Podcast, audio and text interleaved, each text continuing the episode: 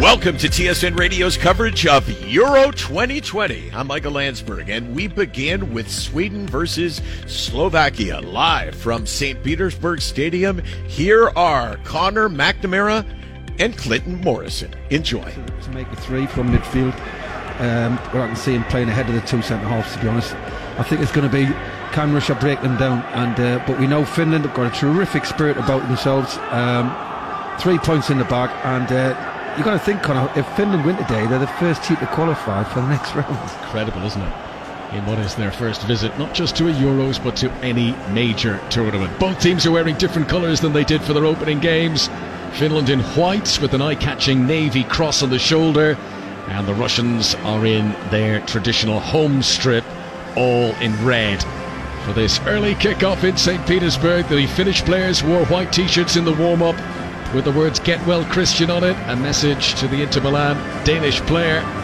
We are about to get underway. Group B, two p.m. kickoff U K time. This is Euro twenty twenty on B B C Radio five Live. You can watch us in sync with the television pictures on the B B C iPlayer and indeed on the B B C Sport website as we get underway. Russia playing from left to right as we look down in a pitch that is increasingly covered in shade. Very tall structure, the Saint Petersburg Stadium, which was finally built millions over budget, years late, but it's such an impressive stadium now that they finally got it done. And the futuristic roof of it giving all sorts of zigzag designs of shadow on the pitch as Russia come on the attack for the first time of the game. And it was Ushdoyev who was slipping as he tried to shoot on the edge of the penalty area, but he very nearly got a shot away, and Finland were able to force it out for the first corner of the match. Russia, Chris Waddle starting here on the front foot. Yes, definitely, they've come up the blocks very very quick. It looks like they are playing three at the back, but they're pushed on very high. The two wing backs have gone really high and wide, and it's about the tempo of Russia. Busy penalty area awaits this first set piece of the game. Artem Zuba, an obvious target as Golovin sends in the delivery, and it's headed away by Arajuri, who has taken over the captain's armband in the absence of Tim Sparv for Finland. So the teams: Radetsky is the goalkeeper, Bayer Leverkusen player, one of the most high profile players in the Finnish squad.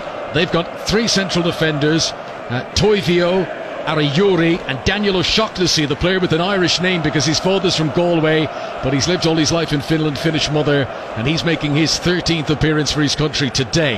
The wing-backs, Raitala and Udronin. Within the middle, Glenn Kamara, who's been had such a great season with Rangers in Scotland, and Rasmus Schuler.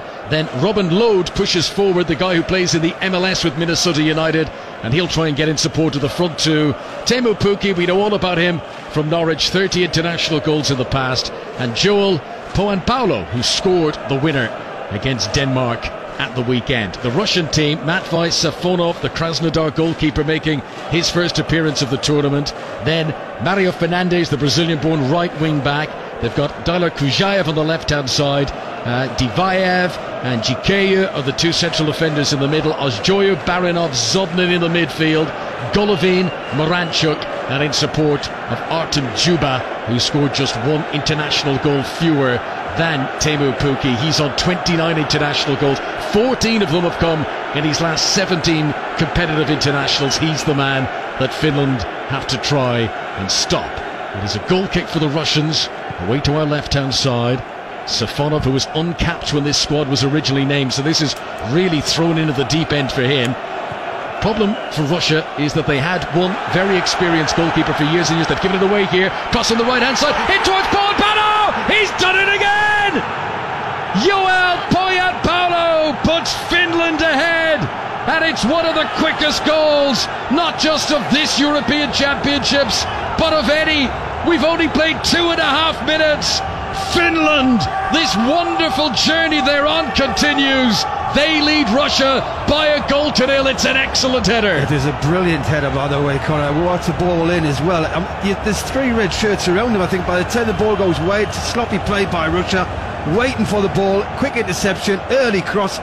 Two two red shirts around him, and he still gets up above them.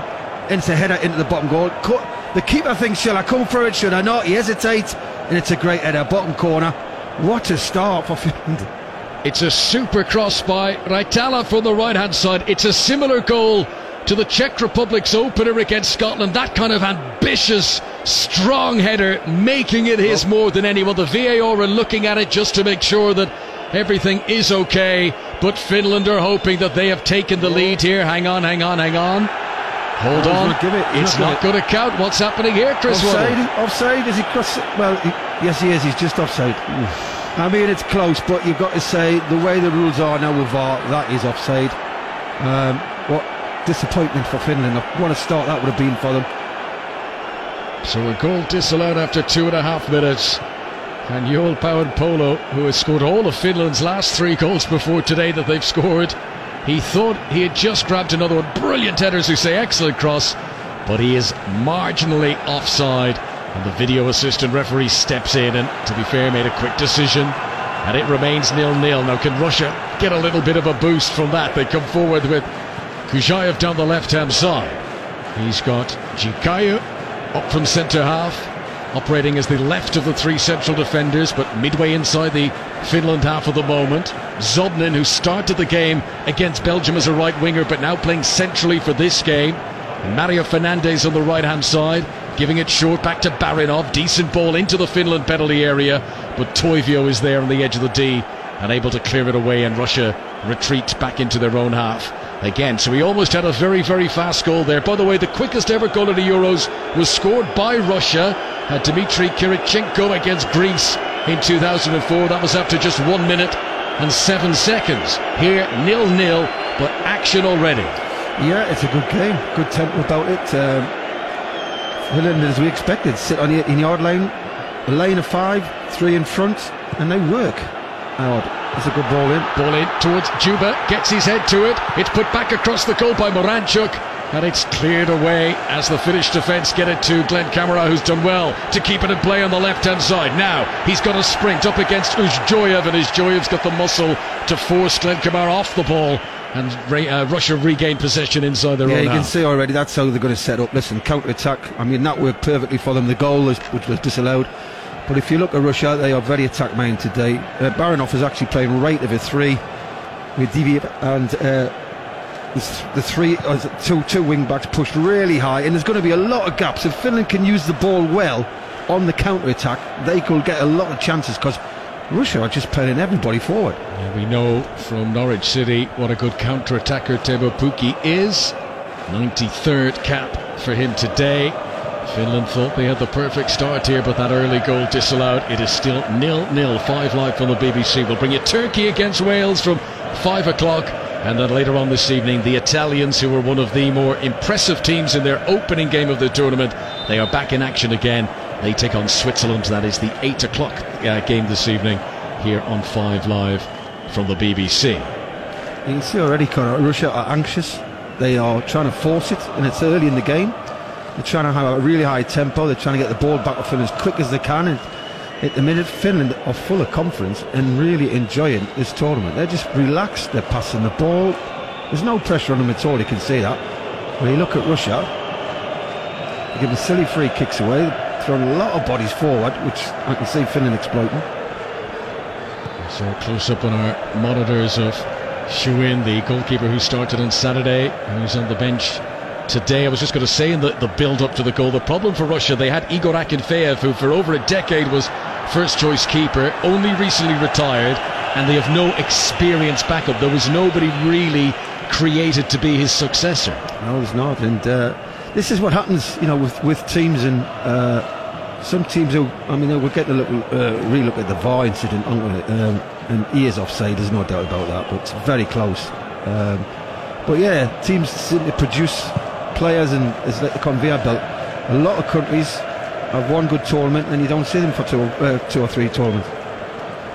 Point of uh, housekeeping on that, by the way. At these Euros, Chris, the, we don't see the V A R lines being drawn. We see the final yeah. image afterwards. Do you think that's something the Premier League should bring in for next season? Yeah. Yep. It, it just seems less stressful somehow, just to see the final result. You know, you never want to see how sausages are made. You know, just just serve them up and eat them. And I you don't want I, any further I tell detail. You that I used to make them.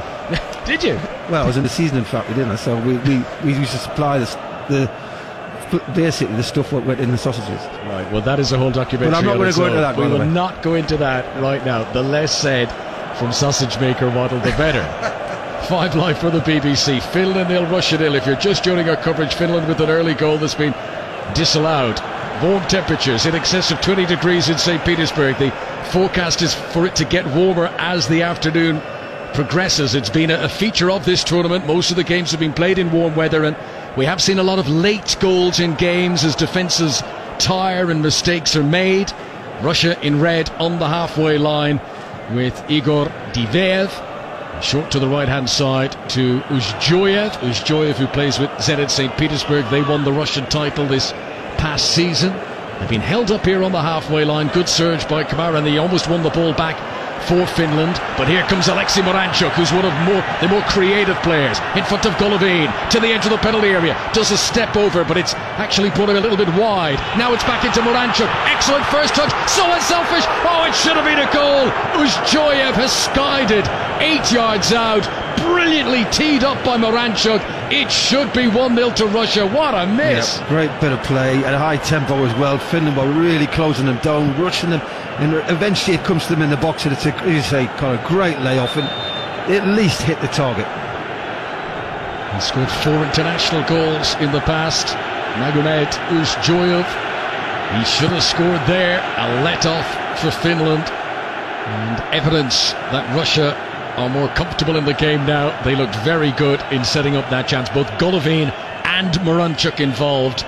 They've been brought in to play together for this game, and it looks like it could be a good tactical decision. Here come Finland. Raitala on the right-hand side. It was his cross that set up Pohjanpalo for the goal that was disallowed. Kamara plays it out to the left wing here, and Jere Uronen, who plays in Belgium with Genk. Forward towards Kamara, who stretches on the edge of the penalty area, tried to lay off a pass, but he was falling to the ground as he did so, and it's not a good distribution, and Russia will pick it up and try to clear away, but Mario Fernandez puts the ball out of play so, so Kamara can receive some treatment. Well, it's a good open game, isn't it? I would say the first game's always difficult, and it's a foul up. Um, it is a uh, first game's always awkward. You don't want to lose it. Finland, they obviously got the three points, and um, Russia got hammered, so uh, it's making the game very, very interesting now. nil nil in Saint Petersburg. First of three commentaries today on Five Live. Shkayev midway inside his own half onto Jikayu. And Finland happy to retreat and allow Russia come on to them. It's strange, Connor. They're playing wing backs, um, Russia, yet they've not got the ball weighted at all. When you've got a six foot five centre forward in the middle, you need crosses, and they haven't put one ball in the box yet. Here come the Russians once again. Juba waiting in around the penalty area. It's Joyev who plays that chance over, plays it in low to the feet of Juba, tries the little back heel. He wanted to tee it up for Moranchuk but didn't get a firm connection. Moranchuk was offside anyway, and it's going to be a free kick to Finland. Yeah, Juba coming, he, did, he just come up from an offside position, tried a little flick, didn't he? But uh, he needs a bit better service. Um, he's, not, he's been starved at this tournament so far, and as I said, they're playing wing backs, get the ball wide, move it quick. And they need crosses in there, because they will dominate if we put it in there, but uh, they don't get down the, the high enough off the field to cross it. That's the voice of Chris Waddle, former England international, who, as we mentioned in the build-up, scored a winning goal for England against Russia with the old U S S R back in nineteen eighty-six. Good finish too, Chris. I looked it up on the internet there while you yeah, were talking about bad, it. Very bad, nice. Yeah, yeah. Pleased with that one. Yeah, that's one to remember. Less said about the haircut, the better, mind well, you. Yeah, yeah, yeah, it yeah. was acceptable in the eighties. You got away with those things back then. As went with them Russian hats at the time. Zobnin has picked up possession for Russia here. On to Moranchuk, who's having a very good start to the game. To the feet of Juba. He's been allowed to turn. He's hit the post. Right-footed shot. He took his time. He tried to place it. The flag is raised. One yes. of those belated offside oh. flags. But Russia playing the better stuff at the moment. Yep. They're knocking on the door. Uh, he is offside. But why don't they just put the flag up? I know they've been told to leave it, and if it's an appropriate incident, they'll look at it on V A R, but you could see clearly there, the linesman could have easily stuck his flag up. So, nil nil it remains. Russia have hit the woodwork at one end. Finland have had a goal disallowed at the other. And this game, which has grown in importance after events over the opening weekend of the tournament. It's the second match for both Finland and Russia, both still with a chance of progressing to the knockout stages, both still with a chance of being eliminated, and the outcome of this game is going to have a very huge say on matters. And of course, The other two teams in the group play tomorrow. Here come Finland into the penalty area. Bowen Paolo, he's done well to turn, but then a fresh air shot. He swiveled perfectly, but I think that took everything out of him. He had lost his, his balance and his coordination. He swung his right boot at it, and he completely missed the ball as Golovin counter-attacks down the other end. The fast-paced nature of this game continues. Raitala tackles him, and the ball goes out of play for a Russian throw. Another good chance though for Bowen Paolo. Great chance. Uh, there's nothing worse as a footballer when you're, you're standing for hits the ball away before you kick it. It looks embarrassing, doesn't it? And uh, it's three off the tee, isn't it? So um... Bowen Paolo, who gets into good positions though, Chris, doesn't he? Yeah, oh, he's, he's, he's a threat. Him and Pukki are a threat. And as I say, Russia are throwing everything forward, and if Finland use the ball well, they're going to create a lot of chances. Baranov plays it forward for Russia. Lokomotiv Moscow player, Moranchuk's involved again, and he's unlucky there. His pass goes behind Kuzhaev, who was up from left wing back. And he just set off at a sprint as Moranchuk played the ball. Moranchuk was trying to play it to feet. The wing back wanted it to roll ahead of him. We're getting to see a replay of Bowen Paolo's latest attempt at exactly that, Chris. His standing leg tackles himself there. He nudges it out of the path of his swinging right book. He had, thought he had, he had, he had pulled the trigger already. Uh, but had it not been for that little interception of his own standing leg, what an opportunity for Finland to take the lead. Nil-nil it remains for now. We've played quarter of an hour. Finland yet to get Teemu Pukki into the match very no, much yet. No, he's been very quiet, hasn't he? Very, very quiet. Um, it's a good game, though. There's a good tempo about it, and uh, it's a massive result for both countries, so it, it, we can see why they're both going for it. Finland coach Markku Kanerva, very much a company man of the Finnish F A, he's worked his way up, a little bit like Gareth Southgate, being in charge of the under twenty-ones. He was assistant of the senior team for a while, now the head coach. Had good success with the underage teams in the past. To the former teacher, Markku Kanerva. As Finland have possession, Jone Toivo plays in Sweden with Häcken.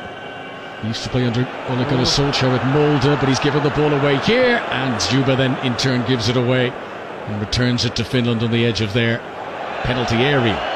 Jone Toivo, who won the Norwegian Cup under Ole Gunnar Solskjaer at Molde back in twenty thirteen. Foul by Pukki. Yeah, he's lucky there as well. Subnin, and a free kick to Russia. He's caught him, and uh, the referee's had a quiet word with him, but he could easily got a yellow for that. Free kick is bang on the halfway line. Russia wearing all red, playing from left to right in the searing sunshine in Saint Petersburg. Much of the pitch, though, covered in the shadow of the stands. As Jikaya picks out a pass low along the halfway line to Uzjoyev. On the right-hand side is Uzjoyev, who had a tough upbringing, born in the Chechenian capital of Grozny. And his family had to flee there during the Chechenian War. Russia win a throw in down the right-hand side, which Moranchuk takes quickly. Back to Dmitry Barinov.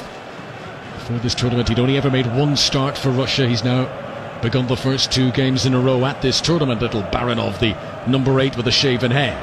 Challenged by Moranchuk. He's done well there to hold off Rasmus Schuler. Schuler, who's in the team today in the absence of the injured captain Tim Sparv. Russia play a high ball into the penalty area. Zuba wins the flick on header. However, it doesn't come back to him. And Finland think they've cleared it away, but the clearance goes straight up into the air. Robin Lode does well to win it, the Minnesota United player, and it's up towards Bowen Paolo, but it breaks down for Finland, and then they immediately win it back again. Camera fouled, I thought, by Zobnin. Play on, says the referee. Finland still have possession.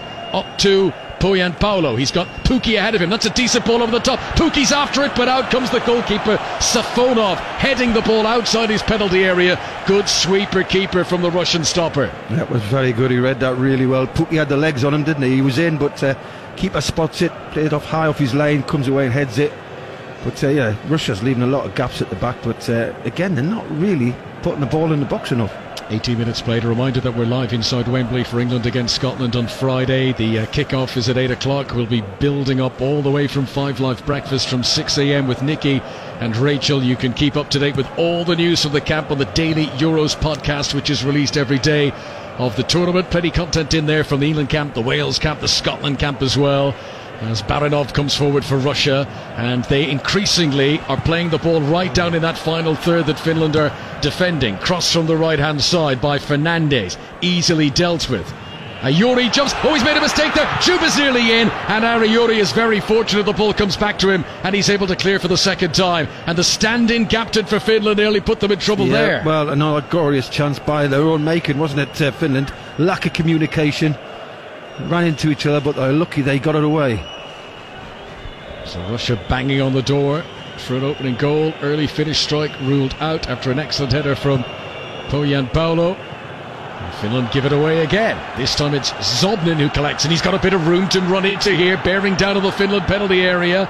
Eventually Schuler comes and stands in front of him, but it's uh, still Zobnin. High ball in, just too high for the arriving Uzjoyev, who's making good runs on that right hand side. Mario Fernandez into the penalty area, unable to get a final touch on it. It was Golovin's cross, and Fernandez, the Brazilian ball player who I mentioned on Saturday in the commentary of the Belgium game, he as a youngster was called up by Brazil and he turned down that call up, which I would imagine not many Brazilians do.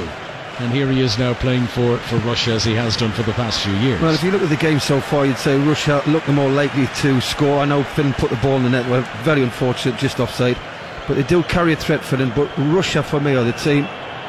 There's a chance, and Poyet-Paulo's in again, and it's a really good tackle. Diveev sliding inside the penalty area, but Joel Poyet-Paulo, the scorer of the winner against Denmark, he keeps popping up in dangerous positions. He's played into the penalty area there. Good challenge by Diveev. Well, I can't control him at the minute. I think more tension's on Pukki, but uh, he's getting all the joy. And uh, but uh, Russia are, are very suspect at the back. We can see that already. Uh, they look all right going forward. Uh, they've had a lot of ball Russia, but Finland just carry that threat. Good celebration there for the, the challenge. Safonov, the goalkeeper, coming out and chest bumping Diveev, a little bit like how Chiellini celebrated that late tackle in the Italy's uh, Turkey game at the start of the tournament. They'd love a clean sheet here. Kamara plunks in from the right hand side. Under pressure was Chikaya at the far post, but his presence was enough to put off Toivio, and Toivio on his seventy-fifth cap up for the set piece, can't get his header on target. No, training ground corner, wasn't it? Short, tried to work an angle to get a better delivery in, and sometimes people fall asleep when the ball comes in when you're marking, so uh, but heads it well away. But uh, yeah, Finland just do carry this threat every time they pick the ball up off Russia. Russia, who have had over seventy percent of the possession so far, and yet no attempt on target so far. They've come close, they've hit the post, they've glazed one over. They've yet to produce a shot that is needed to be saved by Lukas Radetzky in the Finland goal. I think the referee's got this wrong. Zobnin is hurt.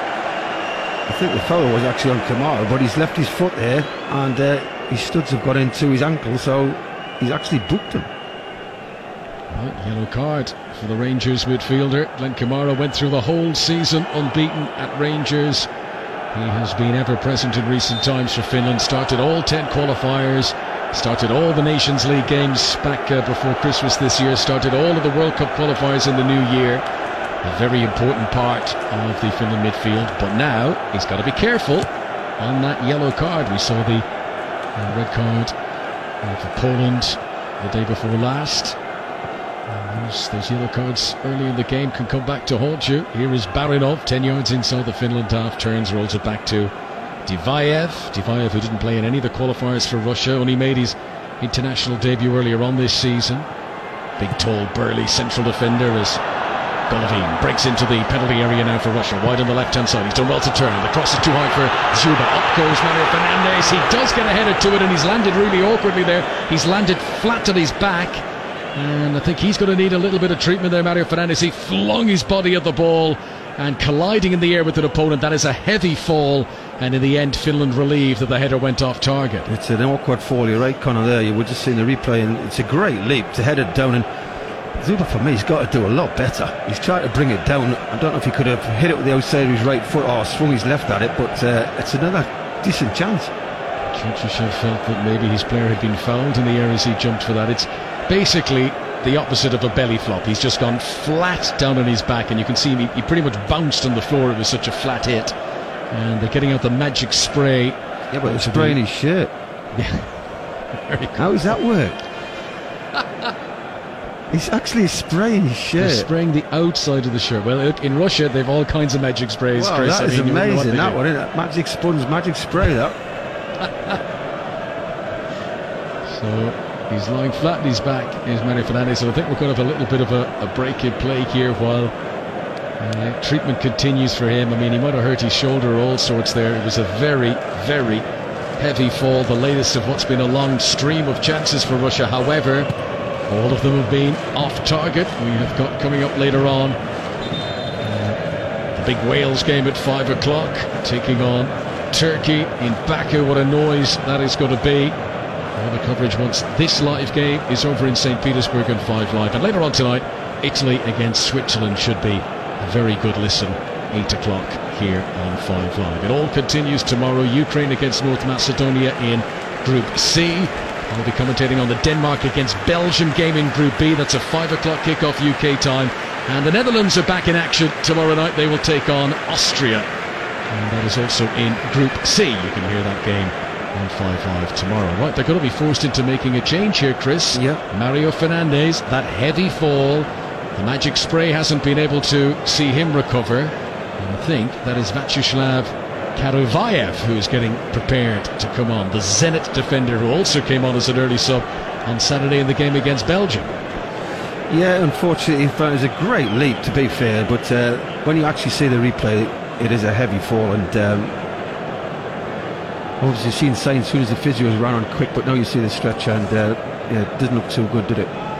So Mario Fernandes, one of the Russian heroes of the World Cup three years ago, will not be able to take any further part of this game. They're still working on him medically. I think they're going to lift him onto a, a stretcher. Now, hopefully this is all just precautionary and it's not going to affect his participation later on in the tournament, but certainly every care being taken with the Brazilian-born Mario Fernandes, the first ever player born outside of Russia to play international football for the country. Stanislav Cherchishov, the Russian coach, is taking advantage of this break to just pull over a few players and give them some instructions. But having already made three defenses, uh, three changes to his defence ahead of this game, it's now Karavayev coming in. So this is a very different look to the defence that started their opening game of the tournament of the weekend.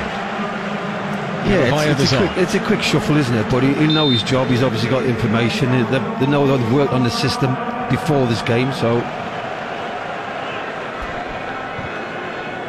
Game back underway. Finland nil, Russia nil. We're past the midway point in the first half. Zobnin rolls the ball out to the left-hand side. Kujaev will come forward until he is met by the pressing Robin Lode. And a high ball is played towards the edge of the Finland penalty area, and a first touch for Karavayev, who's just come on. Now, can he deliver across on the right-hand side? Tries to wriggle into position. Good defending by Jere Uronen.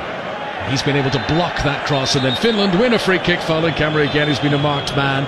He's been fouled by Barinov, and now Barinov is going to go in the book for that. It was a delayed showing of it from the referee, but he's raised two fingers now to Barinov and says that's the second time you've done that. Cumulative effect. Dmitry Barinov is in the referee's notebook. You've just got to be a bit more patient, haven't they? But um, they're trying to force it, I think, uh, Russia too much. They're really trying to push Finland back, and they are dominating possession. Um, but they've got to relax a little bit more on the ball and show a bit more quality, especially in the final third. Russia don't have any players who would miss the next game if they were to pick up uh, a yellow card today, but Finland do. Uh, Robin Lode is in that situation. Here is Puan Paolo. He's in again, into the penalty area. Strong defending, Georgi Jikaya. He did well that time, got across, won the ball, and is able to clear it away. But time and time again, all the talk of Pukki in the build-up, it is Pujan Paolo who is picking up little pockets of space and who's causing the biggest problems. He is causing the problems, as I say. Whether they've been so occupied thinking where's Pukki when they lose the ball, he's just drifting into good areas and he's getting the service. Golovin comes forward, little back heel by Jikaya to Golovin again, low ball to the feet of Moranchuk on the edge of the penalty area, tried to return it to Golovin for the third time in the move, but that's where it breaks down, and Finland, who are playing very deep now, are able to clear the ball away. Russia have had more than three times as many completed passes in the game as Finland have. They are moving it around. They are asking a lot of questions, but nil-nil it remains in Saint Yeah, Petersburg. Well, it's the old saying, isn't it? You can have the ball and uh, stats, whatever you like, but it's about putting the ball in the net. And uh, yeah, Russia hit the post. Uh, Finland's had one disallowed. Um, for Russia have dominated possession. There's not a lot between. Finland carry that threat massively on their counter-attack. After this, the last games in this group will be played on Monday. Finland face Belgium, and at the same time Russia will play Denmark in Copenhagen, and we'll be all over those uh, dramatic final days of the group next week here on Five Live Sport. nil nil for the moment, Finland against Russia. Almost half an hour played. Vyacheslav Karavayev, Zenit player, was on for the injured Mario Fernandes. He's taken over that right wing-back position. Jikaya, the central defender, likes to take it forward into the midfield, and he's crept some twenty, twenty-five yards into Finland territory here, lays it off to Golovin. Right-footed cross from Golovin, looking for Juba, wins the header, gets it down for Uzjoyev, back to goal, back into uh, Juba, and although it looked like he got his head to it, there was no power, and Finland are able to clear it away, and the ball is just hoofed out for a throw-in. Well, you know, Conor, at the end of the day, we like to see nice football, we like to see the ball and throw, we like to see skill, and we like to see entertainment. But if I was Russia, I would just say every time you get in that final third, just put it in the box. He wins every header. He Zuba wins every header. Juba, six foot six inches tall. And so determined when the ball is played to him. Here is Moranchuk, little back heel for Uzjoyev to the byline, right hand side, and his cross is headed out for a quarter off Euronin. Corner to Russia on the right hand side, still nil nil. Yeah, not a great delivery, very flat, hits the first man, good defending, but another corner. Chance for Russia to adopt one of these pre-prepared moves. It's all very choreographed, some players lurking on the edge of the penalty area. One has gone in to step on the toes of the goalkeeper. It's going to be Alexander Golovin to take the corner, right-footed from the right-hand side, header up over the top. It was the defender, Igor Diveev, who's never scored an international goal. Some leap, by the way, gets great height, but he propels the ball even higher. Yep, great effort. Uh, well, it's not a great effort, it's gone high and wide, but what a leap. Uh, just shows you every time they put the ball, it's a piece delivery, anything. They win every header, and that's the, that's going to be the key. That, you know, they don't need to keep passing it wide, coming inside. Once they get it wide, just put it in there. Just seeing a slow motion action replay of the latest Artem Juba chance. He did get the header on target towards the goal, however, uh, the defender jumping beside him was right there to, to block it at source, so it still won't count as an attempt on target for the Russians. nil nil it remains, and this is proving to be the longest wait for a shot on target in a game at Euro twenty twenty so far. A legitimate shot on target after that Paulo attempt was disallowed right at the start of the game. And if you're joining our coverage late, two and a half minutes played, Finland thought they had taken the lead. However, Paulo was offside, which was a real shame because it was a brilliant cross and a, and a superb header. Finland, Chris, could do with the spell in their opponent's half. They've had to yeah, absorb a lot. They've just got to keep the ball a little bit, um, but give Russia credit. The cut the blocks quick, they're in again. Here they go. This could oh. be a chance. Load in the penalty area. Good defending again. Paulo tries to shoot, but the whistle was blown anyway. Just wouldn't sit up for Teemu Pukki, but better from Finland. Well, they were more patient. They put four or five passes together there, and um, well, he just dawdled a bit. He lost possession, but Russia at the back are all over the place. And Finland, as I say, if they can have the composure on these counter-attacks and they can use the ball better, there's no reason they can't win the game. Interesting the replay of that. You know, they got in each other's way there. Pukki and Puianpaolo, they both tried to kick the ball at the same time.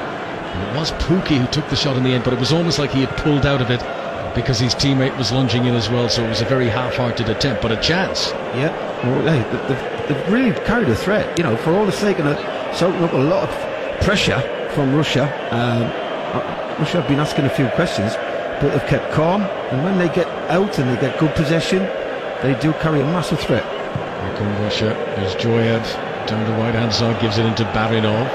Juba's raising his arm and signalling he'd like a high ball played into him, but they tried to play it low into the box, and Finland have got that covered, and the ball is cleared away. Russia did score a lot of goals in qualifying. There's a kind of an asterisk alongside it, though.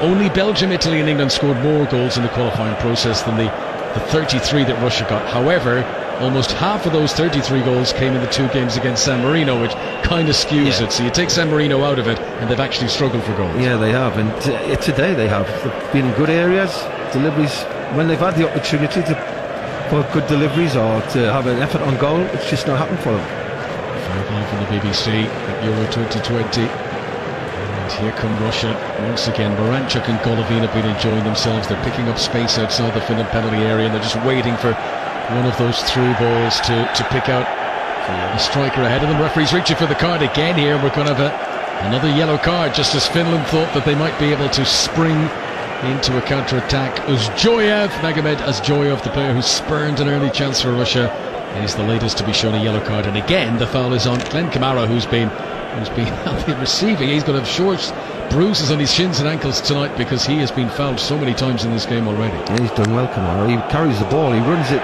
he runs the ball for Airfin and runs it out of trouble and gets the team up the field a bit, and he uses it very well. He slows the game down. Saint Petersburg only two hundred miles from the Finland border. And buses made their way from Finland to Saint Petersburg this morning to ferry in the supporters. fifty percent capacity allowed into this stadium, which is just shy of seventy thousand when allowed to be full. And it's enough to give a good atmosphere, a good noise, as Russian supporters hope to cheer their side's first goal of this tournament. Remember, beaten three nil by Belgium on the opening weekend. Daniel Oshoknessy has come forward to take this throw in for Finland, level with the edge of the penalty area. That's some distance of the throw, and if he's thrown it all the way to the goalkeeper. That was that was an extraordinary. That was Rory Delap-esque. That was long, wasn't it? I mean, as you say, it's gone to the goalkeeper. It was in the middle of the goal. It it's not like he came out of his goal. Yeah. Right. Yeah. Wow. That was a some throw, and uh, I would be surprised if we don't see more of Daniel Oshoknessy's throwing abilities if uh, if that's what he's able to do. Incredible throw. nil nil. Russian possession. Georgi Gikayev. He never scored one international goal. Came against Belgium in the qualifiers for this tournament. Gikayev made a run here forward to get into a crossing position with uh, Kuzhayev. And a cross comes in and two players go for it again. And it's off target again. Uzjoyev with the final touch. Wasn't able to divert it back towards the goal. He's jumping with both teammates and opponents around him. And it's well wide of the target in the yeah, end. He gets up very well, but he doesn't have any direction on the header. It just sort of hits him. But they had four red shirts in the box there, Russia, for that cross. And that's where they're going to get the joy. I don't think they can break this team down through football. I think it's when it's wide, get it in there. And uh, I think that's where they're going to get the joy if they want to win this game. Ball brought back into play by Robin Lode. Referee blows the whistle. And so it's going to be a throw into Russia, which they have now taken. Zhaev. Chikaya on the halfway line. Finland leaving Pohjanpalo up top, but pretty much everyone else is working hard in behind. Now Pukki goes forward to lay on a bit of a gegenpress, and Russia forced to turn and roll it back to the goalkeeper Matvei Safonov, who was beaten by the early goal that was disallowed, and apart from that he hasn't really had to make a save in the game. The other attempts that Finland have mustered have either been blocked or wide, but here comes Kuzhayev down the left hand side. That's a great ball in, and Uzjoyev again, and he can't get the touch to it. It squirts in front of him. He's hurt himself colliding with the post in the aftermath. What an opportunity for Uzjoyev. It is no exaggeration to say Russia's number seven could have been on a hat-trick already. Yuronin has hurt himself here. Uzjoyev as well. We're going to have a delay while both of these players get medical treatment because they collide into the post, and then actually Uzjoyev, when he hits the post, his feet swing up into the air and he is full-on kicked the defender in the head. The heel of his boot has smacked up into the head of Yuronin. That will be so painful, and he is going to need some treatment here to make sure yeah, he's okay. Yuronin caught one there, didn't he? What a ball that was. That is basically saying just put me in the net, and yes, great defending. Yuronin at the far post there, gets away, takes a a boot in the face for it, and a collision into the post for the Russian guy. But that is a wonderful delivery uh, cross. You'll not see a better cross than that in the tournament. That's got to be, for me, a goal. Yeah. Brilliant cross, and then to be fair to Yuronin, who's got the kick in the head for his trouble, brilliant defending from oh, him. Was that, yeah, yeah. He followed his man in, he didn't take his eye off it. He could have hesitated with him flying across the ball. He might have thought the goalie was going to come for us, or another defender was going to get it, but he focused on it. We've seen a few own goals, haven't we? The, the Turkey game, the uh, the German game, where those low balls across the penalty area, and defenders, if they get their feet the wrong shape, and if they're not right, but excellent from Yuronin, who I'm pleased to say is okay. I mean, you don't often see that in football. People are down the ground, you don't see legs then subsequently flying in the air, catching people in the face. And the reason it happened there was because Uzjoyev had hit the, the post. He clattered into the post like Harry Kane did in the, yep. the opening England game against Croatia, so he didn't know where his legs were flying uh, when that happened. Anyway, both players are okay. thirty-seven minutes on the clock, corner to Russia. Right hand side as they come forward. Golovin to take it. Good delivery, headed up into the air by Aradjuri. The referee has spotted some pushing in there, and it's going to be a free kick for Finland. And I think Russia now will be starting to think, how are we going to break this team down? Uh, I mean, that last delivery we talked about was absolutely, what a cross that was. But overall, Finland have dealt with um, Russia quite comfortably and carried a threat themselves going forward. So, uh, you know, we do, it's cliche, first goal is so important. In this game, it is. nil nil for the moment. It is a huge adventure for Finland. Their first appearance at a major tournament, having beaten Denmark at the weekend. Can they spring a surprise on Russia in Russia today? Camera has possession onto Robin Lode, midway inside the Russian half. Joronin on the left-hand side, back into Loden. It's curious. I think he's stretched there and he's kicked the ball away. It's almost like he felt there was an opponent near him, which there wasn't. It was think, very bizarre. I think he was in two minds to, to let it go over to the striker and then get the next ball after that. I think he got caught between two uh, decisions. He was thinking of dummying it. Yes. Right. Yes, he was. He could say that, and then, then he realised, no, I'll take it, but by then it was too late. Just, there was no one around him, but it felt like he just kicked it way too far in front of him.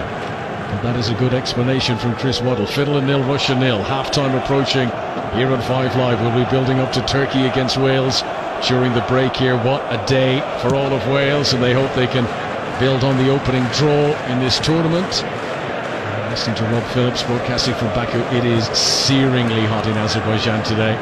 It is going to be a real test of the Welsh stamina. There's a foul on Pukki, and the Finnish players here are appealing for a free kick. He's caught in the face there by Barinov. Now, I'm not sure about this one, Chris. He's, no. I mean, there's clearly a connection there, but I don't think he's meant to do anything there, and it's like his fingers brush against the face of Pukki. There's nothing wrong. Look, he's getting up. I mean, the all right, the shout. We, we say now, if you shout loud enough, you get the free kick, and it's right. Um, he's done nothing there. That wasn't a foul. It's not even a finger in the eye. It's nothing. Just like his, his fingers, you know, brush across his nose and his mouth. Nothing wrong with that.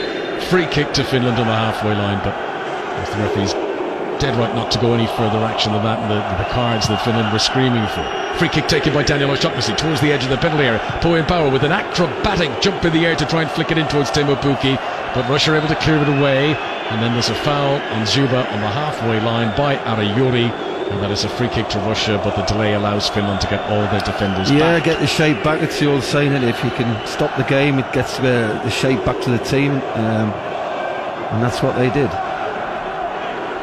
So here come Russia once again, still awaiting the opening goal of the day in Saint Petersburg. This is the stadium where Belgium scored three at the weekend. It was also the stadium where Belgium lost their World Cup semi-final three years ago. They've unfinished business here. The ball is played back by Diveev all the way back to the goalkeeper, Safinov.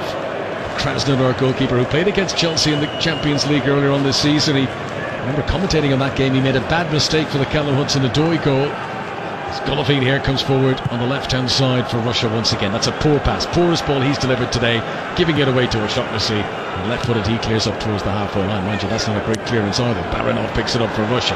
It's allowed to run through as Joyev, challenged by Arajuri. Good challenge by him.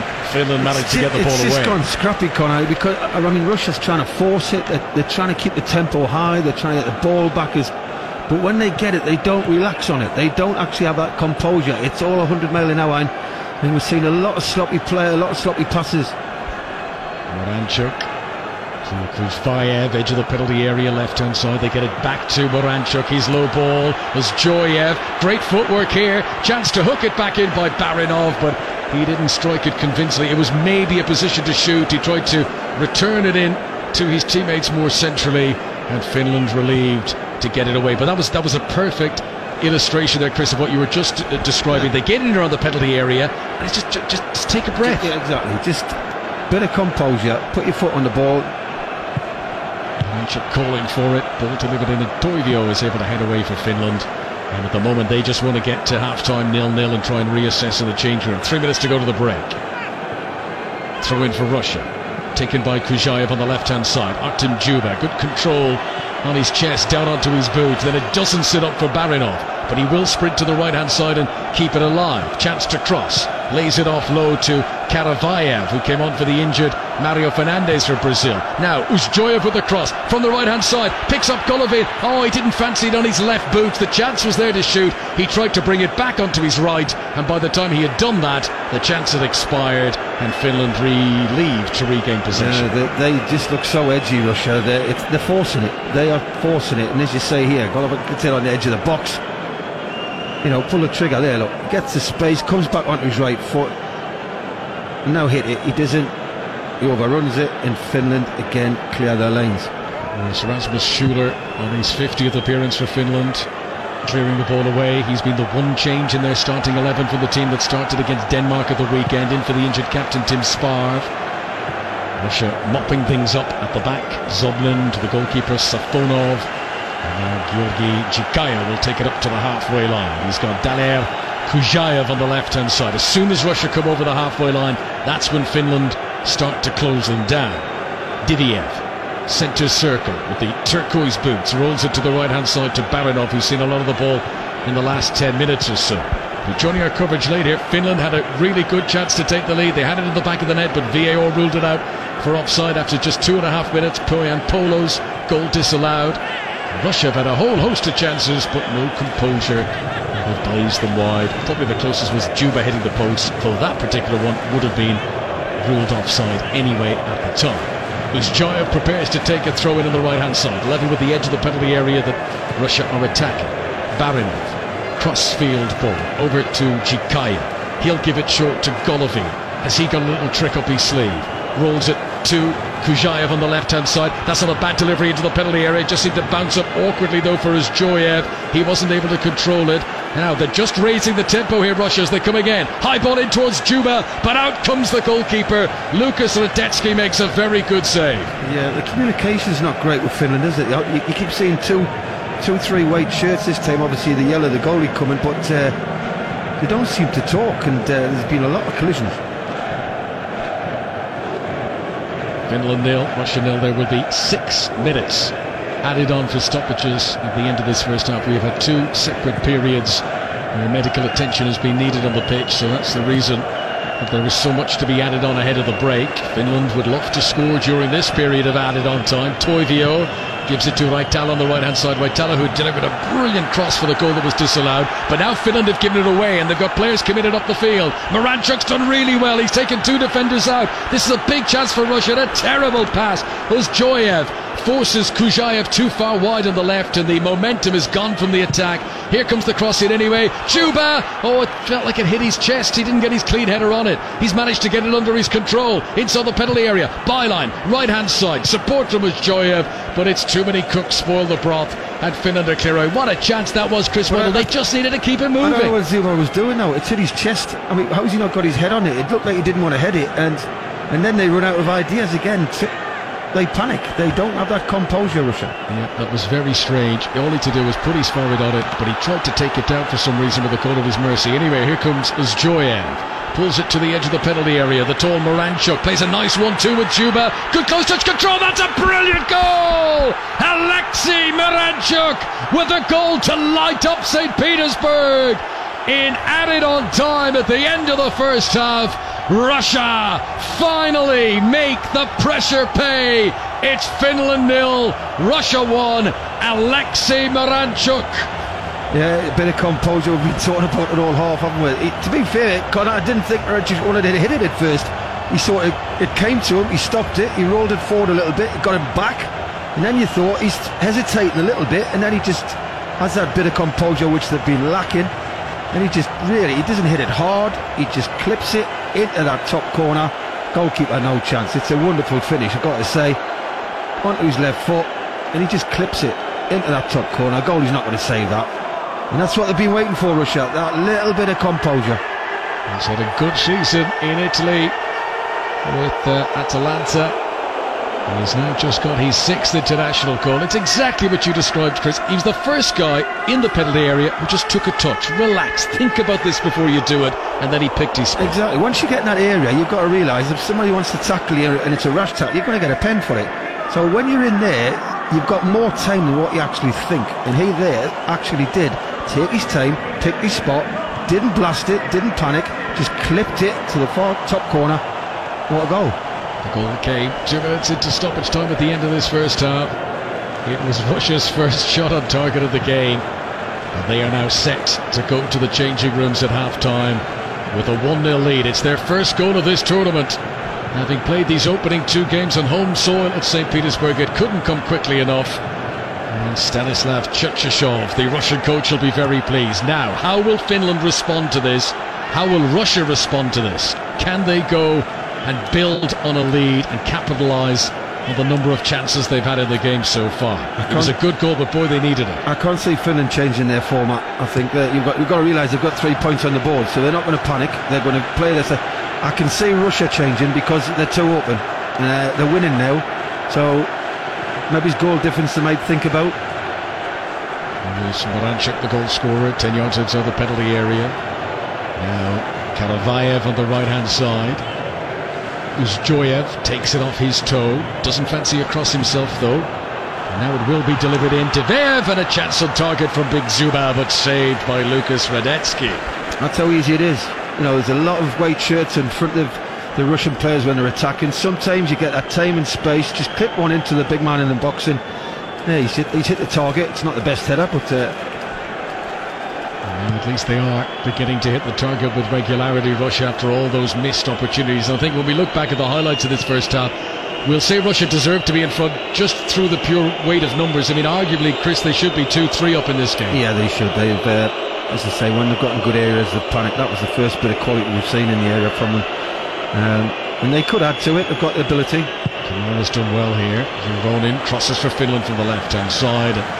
Poyan Paolo keeps picking up these good positions, but on this occasion his header is well wide of the target. It, was, it wasn't a header, actually, it was a, it was a half volley. He was falling backwards, and he's not able to hook it in. Chikaya was keeping very close tabs on him there. It's not all over for Finland, and a draw today would be a very good scoreline for them, having had that opening day victory against Denmark. But for now, they find themselves goal behind as we move towards the sixth minute of stoppages at the end of this first half. Well, you can see that they have, they can create chances, uh, and I don't think, as I say, they'll not change shape. They don't want to get beat two or three nil, four nil. They'll keep the way they play, and they'll they'll be very confident on that counter attack. They'll get another two, three chances second half, and it's up to them to take them. And here comes Teemu Pukki. We've not seen much of him running with the ball at his feet. He's picked this up at the halfway line. He's run down the left wing, getting towards the edge of the penalty area. Now he needs some support. Schuler has come to provide it. Raitala's up from right wing back. Now here comes the delivery, too high for Poyan Paolo, and the referee has blown the whistle, and there's a foul on the defender Chikaya, and that is going to be a free kick to Russia. And we are almost at half time. There's twenty seconds remaining of the six minutes that were added on for stoppages. Yeah, I don't see the free kick really there now. That, I don't know if he's trying to waste a bit of time. Yeah, he's up now. The referee must have said there's twenty seconds left. Uh, So, and there is the whistle for the break. So Russia so relieved that Alexei Moranchuk has been able to break the deadlock. They have made the better chances. They were not composed over them though. He showed some real quality. Few touches in the box and just pinged it towards the top corner. Really good finish from Moranchuk.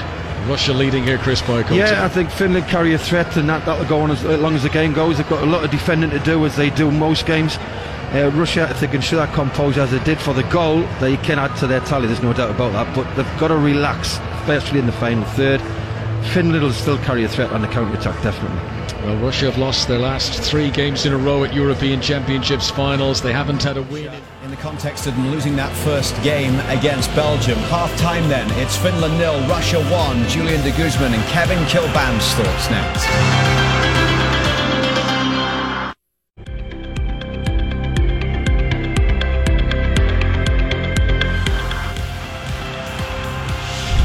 For Euro twenty twenty coverage on T S N, presented by Volkswagen Canada, proud partner and supporter of Soccer for All. It's time to be the change. In Saint Petersburg, Group B action, the second match day in the group, kicking off with Russia against Finland, and Russia finding the breakthrough just before half-time. Alexei Moranchuk, the Atalanta man, with the goal. Lovely finish. And it's one nil for Russia against Finland in Saint Petersburg at the break. Luke Wildman joined by Kevin Kilban and Julian de Guzman. Kev, let's get to you first on that goal. Lovely finish, but should he have been stopped before it got to that? Yeah, there, there was moments within uh, fin- the Finnish defence where they could have actually made a challenge. So Shaughnessy actually doesn't want to get too close as soon as he gets into the penalty area. So he allows the shot to be taken. Obviously, they don't want to give a penalty away. They know what's at stake. A point for Finland would probably get them through, and maybe that cautious approach maybe cost them here.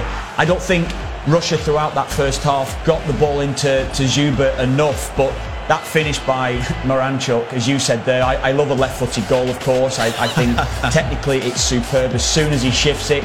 But what a goal, Luke. It, it was a, a super finish. And it had been coming, I felt, as the half progressed. I think there was more of a, a mentality on Finland to retreat a little bit. But that is a super goal. Oh, yeah, super indeed. And the timing of it was uh, perfect. And, you know, that it, we, we saw it coming. Russia just kept putting on the pressure. You know, the, the Finns kept uh, dropping back more and more. Uh, they, they probably expected more crosses, but this was a build-up play between the, the two. And then uh, Moranchuk was able to finish it with uh, class. We talked before the game, Jules, about the fact that this was such a huge moment for Russia in the context of this tournament. If they lose this game, that's probably them done, especially after that heavy opening defeat against Belgium. So in a must-win situation, you expected them to come out high energy, and that's exactly what they did, isn't it? Oh, yeah, high energy. You have the fans behind you, and also the poor result against Belgium, so they, they had something to prove. And, you know, right off the bat, you're going to see this is the first minute of the game where, you know, they, they're, they're winning the ball back in the, in the Finns' end. And, you know, the one One piece I want to show is the, where why they're getting fifteen crosses in the first half of the game, and here's why. You know, you're going to get numbers in the box, and you're going to see four guys from Russia uh, in the box, and that's what we've been seeing most of the game, where there's at least three to four guys in the box for, for ready for crosses, and you know that that's the first instance there. Here's a second instance where you know Russia win the ball again, and they're they're going straight forward. That, that every time they win the ball, they look to go forward. They're getting numbers in front of them, and they, and again as they get closer to the eighteen-yard box, there there you have three against three in the box. So you could just tell the intent that Russia have is once they get close to the box, make sure there's numbers in the box, and there's a, a wide open chance where some nerves are being shown. But, you know, Kev, it's important when you have to prove that when you come into these moments where you got to win the game, it's a must-win game, you know, you're seeing numbers in the box to, to at least give the chance for, for the crosser. Yeah, there's more of an urgency, absolutely, from Russia. I, I spoke before. I, I don't think they got the ball into uh, to Zuba enough with quality around his feet. There's a lot of high balls played into him. But when they get it into Zuba, he's a real threat. But they get bodies forward, I, I think, throughout uh, that first half, Russia. And as I said, the goal looked likely to me it was coming. I know Finland had a few openings, but I thought Russia were good value. sixty-five percent possession for Russia in the first half. Finland did not have a shot on target. So how do they impact this game now, Kev, after half-time? Yeah, I mean, I spoke about maybe they know what's at stake. They know full well a point, and if they get a nil-nil draw, they're going to go through probably to the net to the next phase. That's what's in the mindset. I think there was a reluctance actually with a couple of opportunities that they had to actually just take a shot on. There was maybe one too many touches. This one here for uh, Jan Polo. He just can't sort his feet out, and it comes off his standing foot. There was a, a reluctance, as I said, just to take the shot on early at times. They allowed the Russian players to get back and make the challenge. But there's an opportunity here for Finland because Russia maybe might see a different sort of uh, uh, a line-up from them tactically. They may drop deep. A win for them, of course, is a great result. It sets them up for that third game. But I think Finland, there is a chance here if they can if they can continue to play with a little bit more urgency and a bit more positivity. And you know, when Finland are getting in good areas too, and you know they catch Russia at times. It's just a matter of what they do and are they able to execute and make quick decisions. So that extra touch in the box at times is letting Finland down. If they could just get the, get the shot off quick, or maybe a toe poke here and there, you know you might you might see the ball in the back of the net. But we did see Finland score that offside goal, and they caught Russia sleeping. So it's just a matter of how will the Russians react? Will they be you know sitting back? Will they continue to have that same approach in the in the first half as they did? So I mean, it's important to see uh, that. The reaction from this half. Alexei Moranchuk was not in the starting eleven for Russia in their opening game of the tournament, but he got the start today and he has made an impact. At half-time, it is one nil for Russia in Saint Petersburg.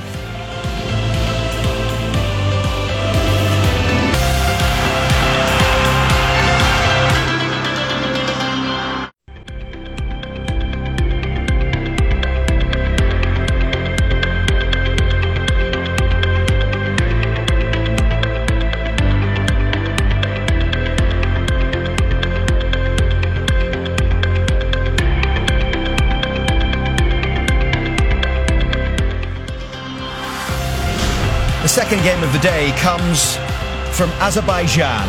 Baku, the venue for Wales' second game of the tournament. After a draw in their opener, they take on a Turkey side that lost against Italy. And after that opening win against the Turks in Rome, Italy are back at the Olympico to take on Switzerland. The pre-game for that one underway at two Eastern Time, eleven a m Pacific, right now on T S N dot C A. All of the news and reaction from all the games at the European Championships. Plus, if you missed it in the pre-game show today, our chat with Julian about Canada advancing to the final round of World Cup qualifying. You can check check that out online as well. But as we continue, we will get you back to Saint Petersburg. Russia in front after forty-five minutes. UEFA Euro twenty twenty halftime, powered by Volkswagen Canada, proud partner and supporter of Soccer for All. It's time to be the change.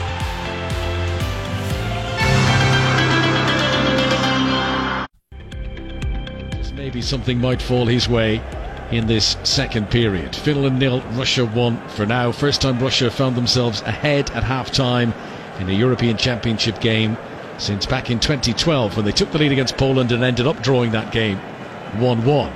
It was big Artem Juba who claimed the assist for the goal, shuffling it on to Moranchuk. Really good finish.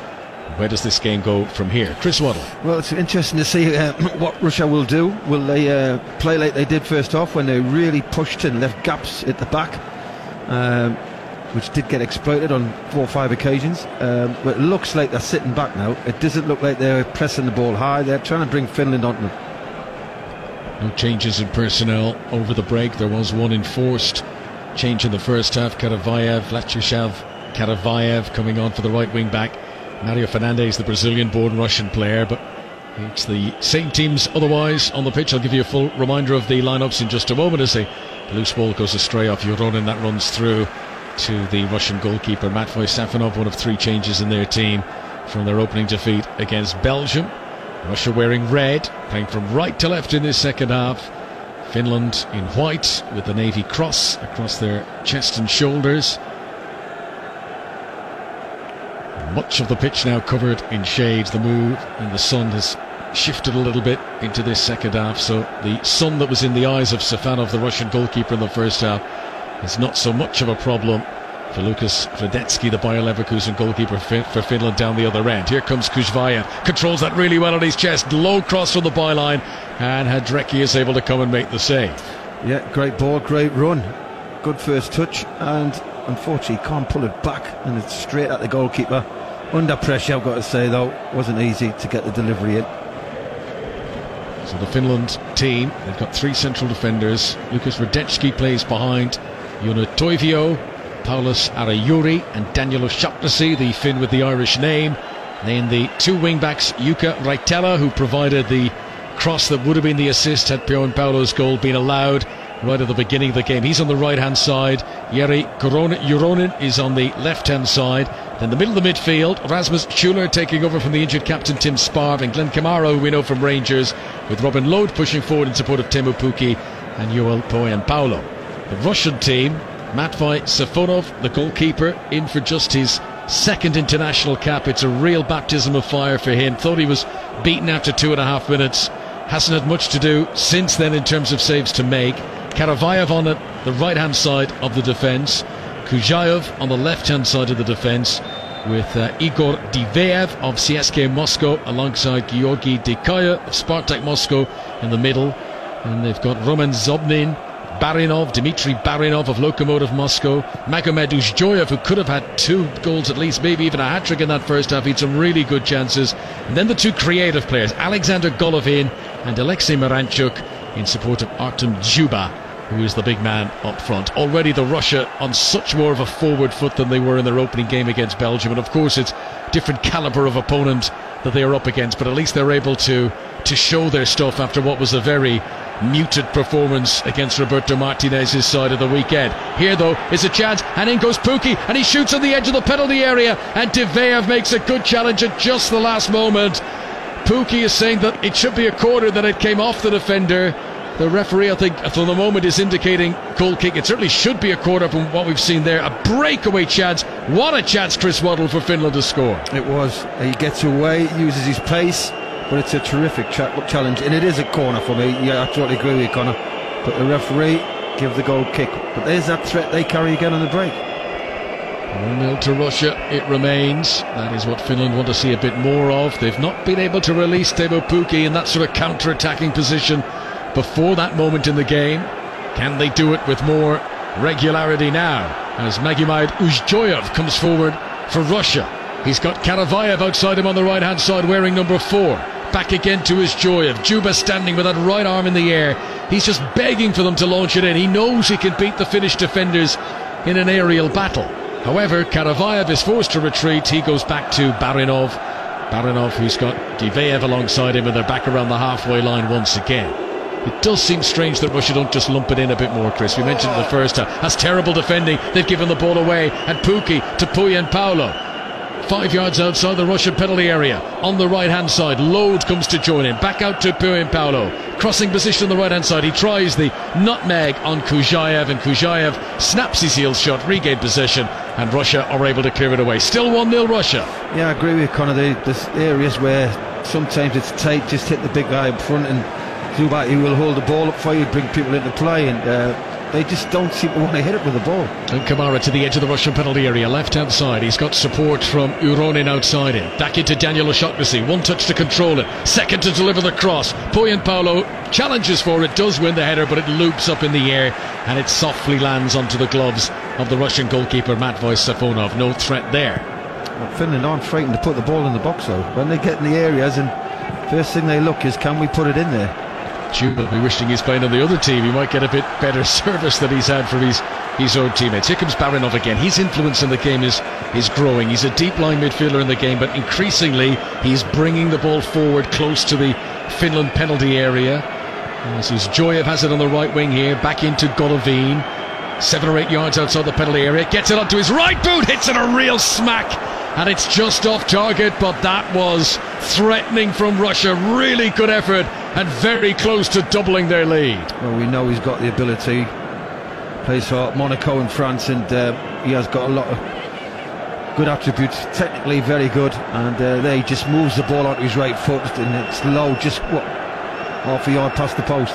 Good start to the second half. Chances at both ends. Toivio clears away for Finland, and just clears the ball out of play. And it's going to be a throw-in to Russia roundabout the halfway line. Finland nil, Russia one. Seven minutes played in the second half in the sunshine in Saint Petersburg. Zuba, he's a real menace. Whenever the ball comes to him, he manages to, to shuffle it onto a teammate or barrel chest his way through a challenge.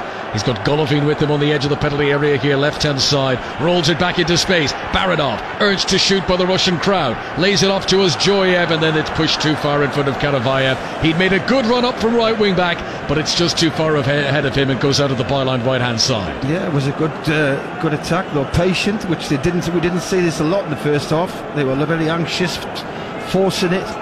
But uh, since they've got the lead, they've got a little bit more composure. That was unlucky, that. Finland have over, only ever beaten Russia, the previous old U S S R, once in the past. And it was a long, long time ago, over a century ago. They beat them at the nineteen twelve Olympic Games. They have always been a minnow when they've come up against Russia.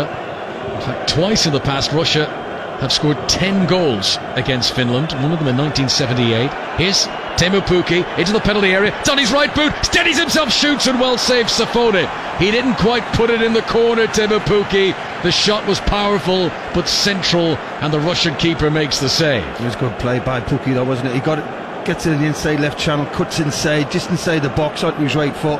And all he can ask there, he's under pressure. There's two red shirts around him. All he can ask him is to hit the target, and he does. But it's a comfortable save.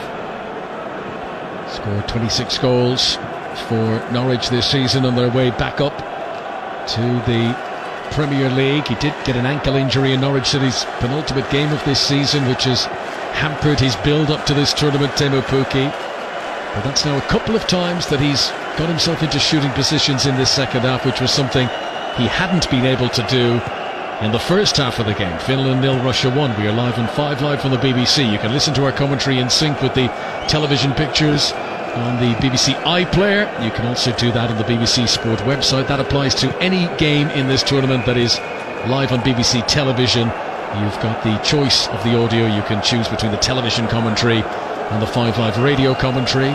And in the old days, when you did that, the, the, the disadvantage uh, that you had to do was that then you would have to watch the game in standard definition. That's all changed now. You can watch it in glorious H D, so well worth checking out as Russia played the ball into the penalty area and well left by Uronin. He allowed it to bounce, knowing it was on its way out for a goal kick. It's the angle, uh, Connor, where Zuba doesn't get the service he wants. It's thirty-five yards from goal, inside the lane of the eighteen-yard box. It's not weighed. It's no pace on it. It's a clip into the box, which is, it, it, you know, they've got to get down the sides of the eighteen-yard box and then put the ball in for him to go and attack it. Finland will certainly come out with an intent in this second half, but will they be able to get back on level terms? Russia have possession at the back. Igor Diveev, who plays with C S K A Moscow in Russia. They finished sixth in the table this past season. That was really disappointing for them, their lowest finish for twenty years. Karavayev tries to attack down the right-hand side, but strong defending by Jere Uronen, who managed to actually backheeled it off the Russian player and out for a goal kick. He, he kind of got away with that one. Yeah, he did. It, it wasn't a free kick, but he was trying to get it because it ran out of play. But uh, the game's sort of settled now, hasn't it? There's no pace about it. Russia are quite happy they're winning one nil. Here come Finland down the right-hand side with Robin Lode. Oh, he's been able to step into the penalty area here. Back onto his left boot. Good defending. Georgi Chikaya throwing himself into a tackle just as Robin Lode was about to shoot left-footed. Better from Finland. Chikaya, what a block that is, because I think that's it. The way he struck that ball from, what, eight, nine yards, that was going in, and uh, that was a terrific block. Camera picks it up for Finland. They're looking for the second wind here. They trail one nil in Saint Petersburg against Russia. This is the, the last of the games in the group that Russia get to play in front of their own supporters. They will face Denmark in Copenhagen on Monday. It breaks down here as Finland try to release Jere Uronen into the penalty area, and all Russia can do is clear it out for a throw-in on the far side. The pace has dropped with the game now, hasn't it? Russia are thinking, we're one nil up, we're not going to take as many risks as we did in the first half, trying to get that goal. Uh, we're very happy now to slow the game down, keep possession, get more bodies behind the more one. bodies behind the, the ball. One goal could be huge for Finland, having won the opening game against Denmark. A draw here, depending on how the result goes later on in the Belgium game, I mean, it could be enough to to see them through with a game to spare.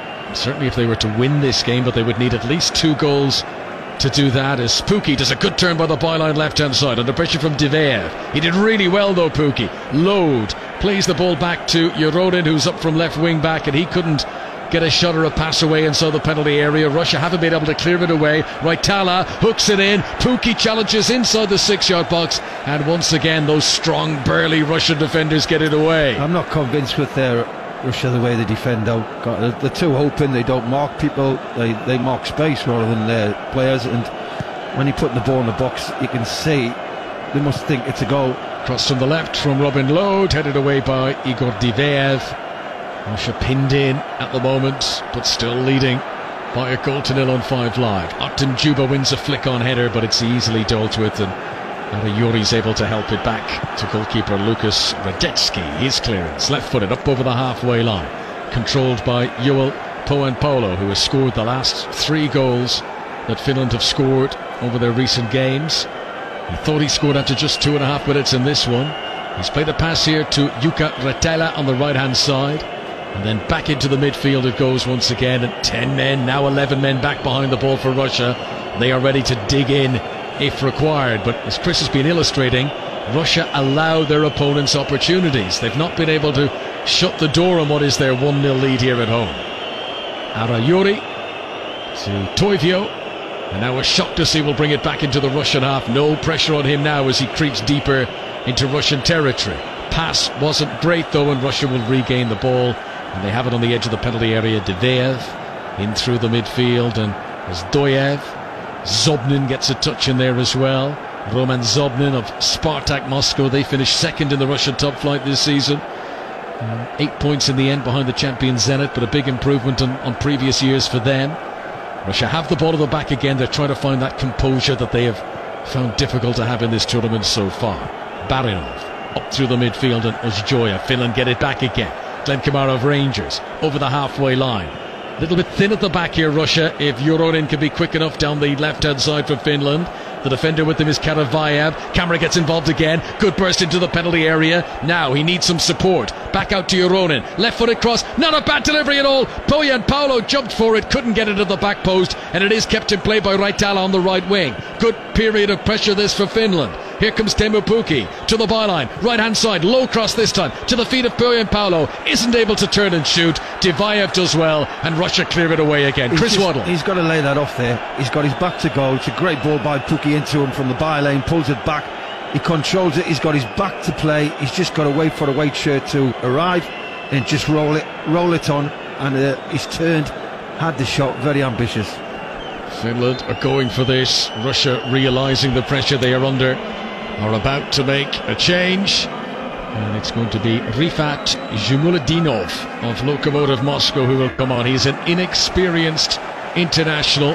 He's only got four caps to his name before today, but won the Russian Cup this season with Lokomotiv Moscow, and he will come on in place of Magomed Uzjoyev, who, well, Chris, when he looks back at the highlights of this game, Uzjoyev, he should have had at least one, probably two goals. Yes, he has, at a far post, and uh, yeah, he'll be disappointed.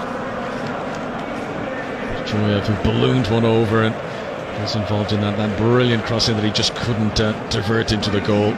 He's been replaced by Zhumuladinov. His international debut in March. Here come Russia again. Djuba's shot blocked down, and then Golovin tries to follow up, but he puts it over the top. Russia looking for the second goal that would give them some comfort, but it just won't come for now. No, Djuba tries to get the shot off, and he should have hit it first time. He's trying to get it into a nice position, Golovin, and he's, he's ended up getting rushed, and he's ended up clipping it high over the crossbar. But uh, Finland are growing in confidence on the ball, and they get into the Russian half quite easily. They've reached the hour mark. Finland nil, Russia one. Alexei Moranchuk with a fine finish in stoppages. At the end of the first half, there was a, a period of six minutes added on because of various injuries in the first half in Saint Petersburg. And it was two minutes into that additional period that Moranchuk had a bit of composure, took a touch, and then picked his spot with a very fine scooped finish. Will one nil be enough for the Russians? Zobnin gets the ball back again from Moranchuk. Now they're playing it around the midfield to the right-hand side. Golovin gets a touch. Back again to Barinov. Barinov plays a one two, and to hold on to possession, he's going to have to turn and roll it all the way back to the goalkeeper, Safonov, once again. So do Finland have the energy? We've just been given the stats and the, the distance that the players have covered. I mean, it's been pretty similar. Russia a little bit more, but no real noticeable difference in the work rate of the two teams. Who's going to have the energy as this final hour creeps toward, uh, half hour of the game creeps towards its conclusion? Interception of the back by Arayuri for Finland. Clears it up towards the halfway line. Header won by Barinov. Barinov, who's had to slot in as a more defensive player today, having played in midfield in the opening game against Belgium. That's a good touch by Kujaev to release Golovin to attack the Finland penalty area. Kujaev makes himself available again. This is inside the box, left-hand side, swings in across towards the far post. Decent header. O'Shaughnessy got up and won it first time, and then it's cleared away by Schuler. Finland hanging on a little bit now. Golovin gets it back again on the edge of the penalty area, clips in across, looking for big Djuba. Just too high for him. He'll sprint out to keep it in play outside the penalty area on the right-hand side. Euronin pushing into his back. Djuba rolling it under his studs. Tries to pick a pass to Karavayev. Good defending by Finland. Now, can they counter-attack here? This could be a chance. Pohjanpalo pushes it in front of Raitala on the right-hand side. They've dilly-dallied a bit too long, though. Finland and Russia have got their defence back in position. Yeah. Finland were nil, Russia one. Yeah, Russia had a good possession and good areas again to get a chance on goal, but they didn't. They wasted it, and then they give the ball away cheaply again. And now Finland are slowed the game right down, waiting for that opportunity. It was around this period in the game, sixty-three minutes on the clock at the moment, around this period that Finland got their winning goal against Denmark in that, that strange, strange game, and the delay for the concern of the health of Christian Eriksen. When it resumed, it was just after the hour mark that Pohjanpalo was able to get the, or proved to be the winner in that game. For the moment, Finland trail one nil, and Divayev's made a good interception for Russia. Artem Djuba lays it off to Moranchuk, the goal scorer. Now Golovin inside the penalty area. The red shirts of Russia streaming forward. Back to Moranchuk. Oh, it was such an intricate build-up, and too intricate in the end. Someone had to make the decision to shoot, and too many passes, and Finland get it away. Well, you're spot on, Connor. Why didn't somebody pull the trigger? They had space, time, inside the area as well. Not one of them wanted to take it on. There have been times in this game where you feel Russia are just about to take a grip of it now, get a two-goal lead, shut the door on Finland, but they haven't been able to do that, and that's why Finland, in what is their first ever major tournament, remain in with a chance here. You can imagine the scenes in Helsinki. Such excitement whenever a nation gets to be involved in a major tournament for the first time, and to be up against one of their neighbours in Russia would have added a whole extra dimension to this as well. They thought they had the perfect start. Bojan Paulo's early brilliant header correctly disallowed by V A R for offside, and then that Maranchuk goal just before the break, making this a difficult battle. And this is where they'll really be missing Tim Sparv, their captain, their leader, who has been ruled out of this game because of a, a knee injury. Ruled out of the, the starting eleven anyway. He isn't officially available on the bench. As Juba takes it down. That's brilliant from Juba inside the centre circle. Maranchuk rolling the ball in front of uh, Golovin into the penalty area, tries to shoot and he can't get it on target. It's hooked wide. What an opportunity for Russia to get that second goal they so desperately crave. Yeah, Zuba, great bit of hold-up play on the halfway lane. And it's a lovely ball, but he, if you actually look at his shot, he scuffs it slightly, he drags it. And it's like slow motion watching it as it goes past the post. The goalkeeper dives, but I think he knows it's just going to go wide. What a good opportunity. Maladinov looking for his first ever international goal. one nil Russia it remains. Just seeing the, uh, well, the graph showing the, the, the touches that the different players get in the game.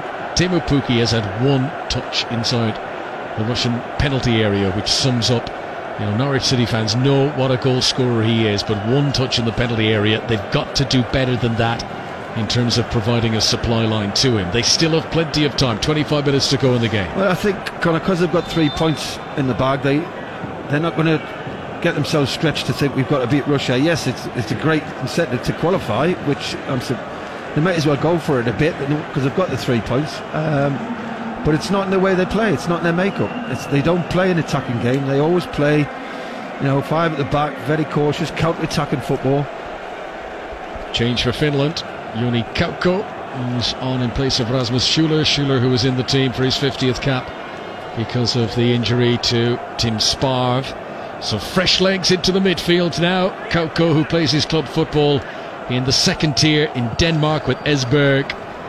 He's another who's never scored an international goal, but Finland need a goal now, and at least he will give them a bit of refreshed energy in the midfield. Yeah, yes, it's, uh, yeah, the manager must be thinking, no disrespect, but Russia are very ordinary.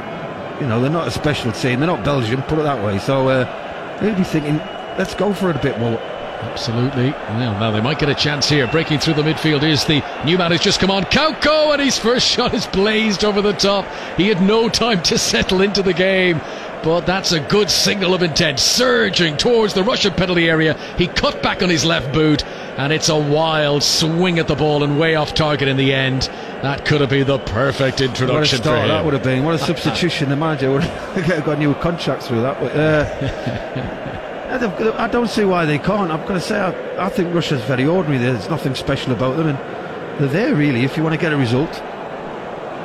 Just a delay in play here. Zhikaya is the latest Russian to be in need of some treatment, which will lead to a bit of a delay here.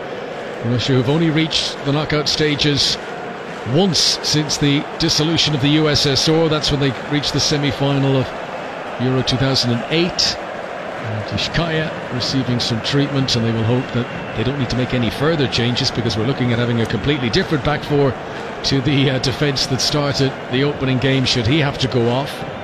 Russia with the one nil lead, scored by Alexei Maranchuk. A reminder that once this game is over, and there's twenty-five or so minutes by the time the stoppages are added on to go here, it will be the build-up to the big one for Wales in Baku, Azerbaijan. Turkey are the opponents. Turkey, who, to be fair, didn't uh, didn't look any great shakes in that opening game against against Italy last Friday, Chris, but presumably they'll be better today. Well, how do you see Wales getting on, do you think? I think it's going to be a difficult game. I think Turkey, uh, well, Italy are a form team. Uh, Italy just come out the blocks, and uh, Turkey couldn't live with them. But Turkey will show a lot more. They've got a lot of support there. It's very warm. Uh, But uh, yeah, you'd see a better performance by Turkey. But saying that, Conor, you know, when you get a good head in your first game, like they did against Italy, confidence will be low. They'll be very nervous because they know if they lose this, they're out. Zhikaya is okay to continue after that treatment. He's uh, waving to the referee to be allowed back on. Finland play on for the moment. They're breaking out of the midfield with Robin Lode to his left-hand side, Glenn Kamara, and that's a decent ball up to Teemu Pukki, who's just outside the Russian penalty area. Barinov, the defender, near him. Back heel from Pukki, asking a lot of Euronin. Euronin's done great to get onto it. Now back into Pukki, shooting position on the edge of the penalty area, but he just didn't have the room to pull the trigger. He's kept it alive with Kamara on the left-hand side. Four white shirts in the penalty area. The cross comes in. It's too high for all of them. And it will be kept in play by Raitala on the right-hand side. Now, can he deliver a decent cross? Not a bad effort, but headed away by Džikaja, who's clearly hobbling down there. He's the player who's had the treatment, who's been ruled fit to play on, but he's not running comfortably. He's just kind of he's, he's, he's kind of running like a duck, you know, that kind of way, just kind of waddling along down there. Sorry, Chris, no, no play on your name, by the way. As the ball comes in from the left-hand side, and it's headed away towards O'Shaughnessy on the edge of the penalty area. Now Kamara trying to get it on to his right boot on the edge of the penalty area. He was looking up to see what was on.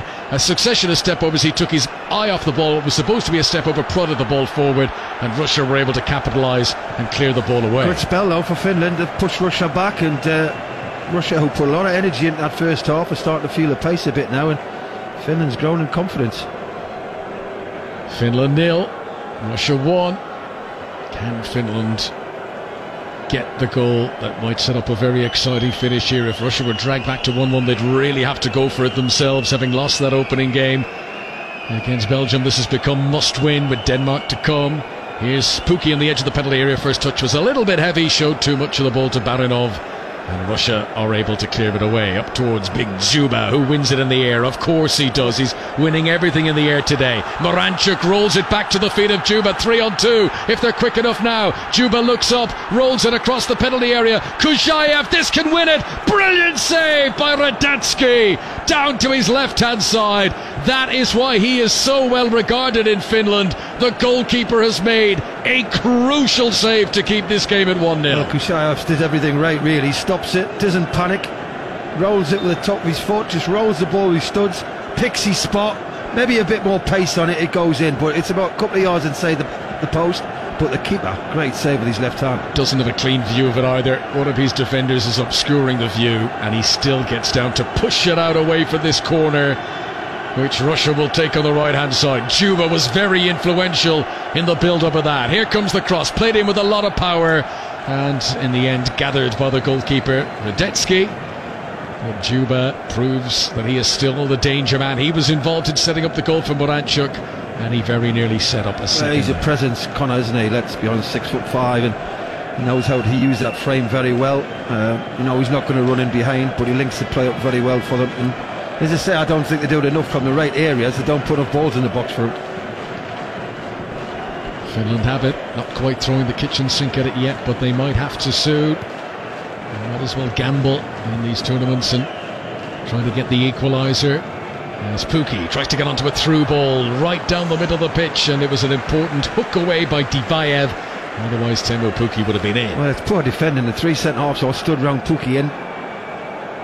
There's Kuka, just outside the D, fancies a shot again. And good defending by Zobnin to get his body in the way. And Russia are able to block. There's great energy being shown here by Finland, but now they'll be frustrated. It's going to be a free kick, I think a handball near the centre circle, and a free kick to Russia. Yeah, handball, but it's a bit harsh, really. His hands are right in, in front of his yeah, stomach. He can't, he can't get out of the way. It's come, it's come from two inches away at him. Anyway, you're playing Russia in Russia. You're not going to get many of those little things going your way. If you're just joining our coverage on Five Live, right at the beginning of this game, Finland had a goal disallowed by V A R. That could have changed things considerably. one nil they trail for the moment. Nice strike by Alexei Moranchuk. Russia hoping it'll be enough to bring them to their first win of the tournament. And it's just over a quarter of an hour of normal time to play. Moranchuk, the goal scorer, just outside the penalty area. Left-hand side as Russia come forward. He's got Golovin alongside him. Left foot across, low into the middle, and cleared away by Arijuri, who's doing well with the captain's armband on for Finland, filling in for the absent Tim Sparv. Finland need a spark here. They need something. And I would imagine well, they are now preparing a double change to try and just give a little bit of fresh vigour and something for their supporters to cheer in these closing stages. First man to go off is the right wing back, Jukka Raitala. And in place of him is Puru Soiri, who plays in Denmark with Esbjerg as well. So he will come on. And a change being prepared at the moment. I think it's Lapanainen, Lassi Lapanainen will come on. This is interesting. Teemu Pukki, the Norwich City striker, Finland's top goal scorer in the squad, is replaced, and it's the Montreal forward. He played under Thierry Henry in Canada last year, Lassi Lapanainen.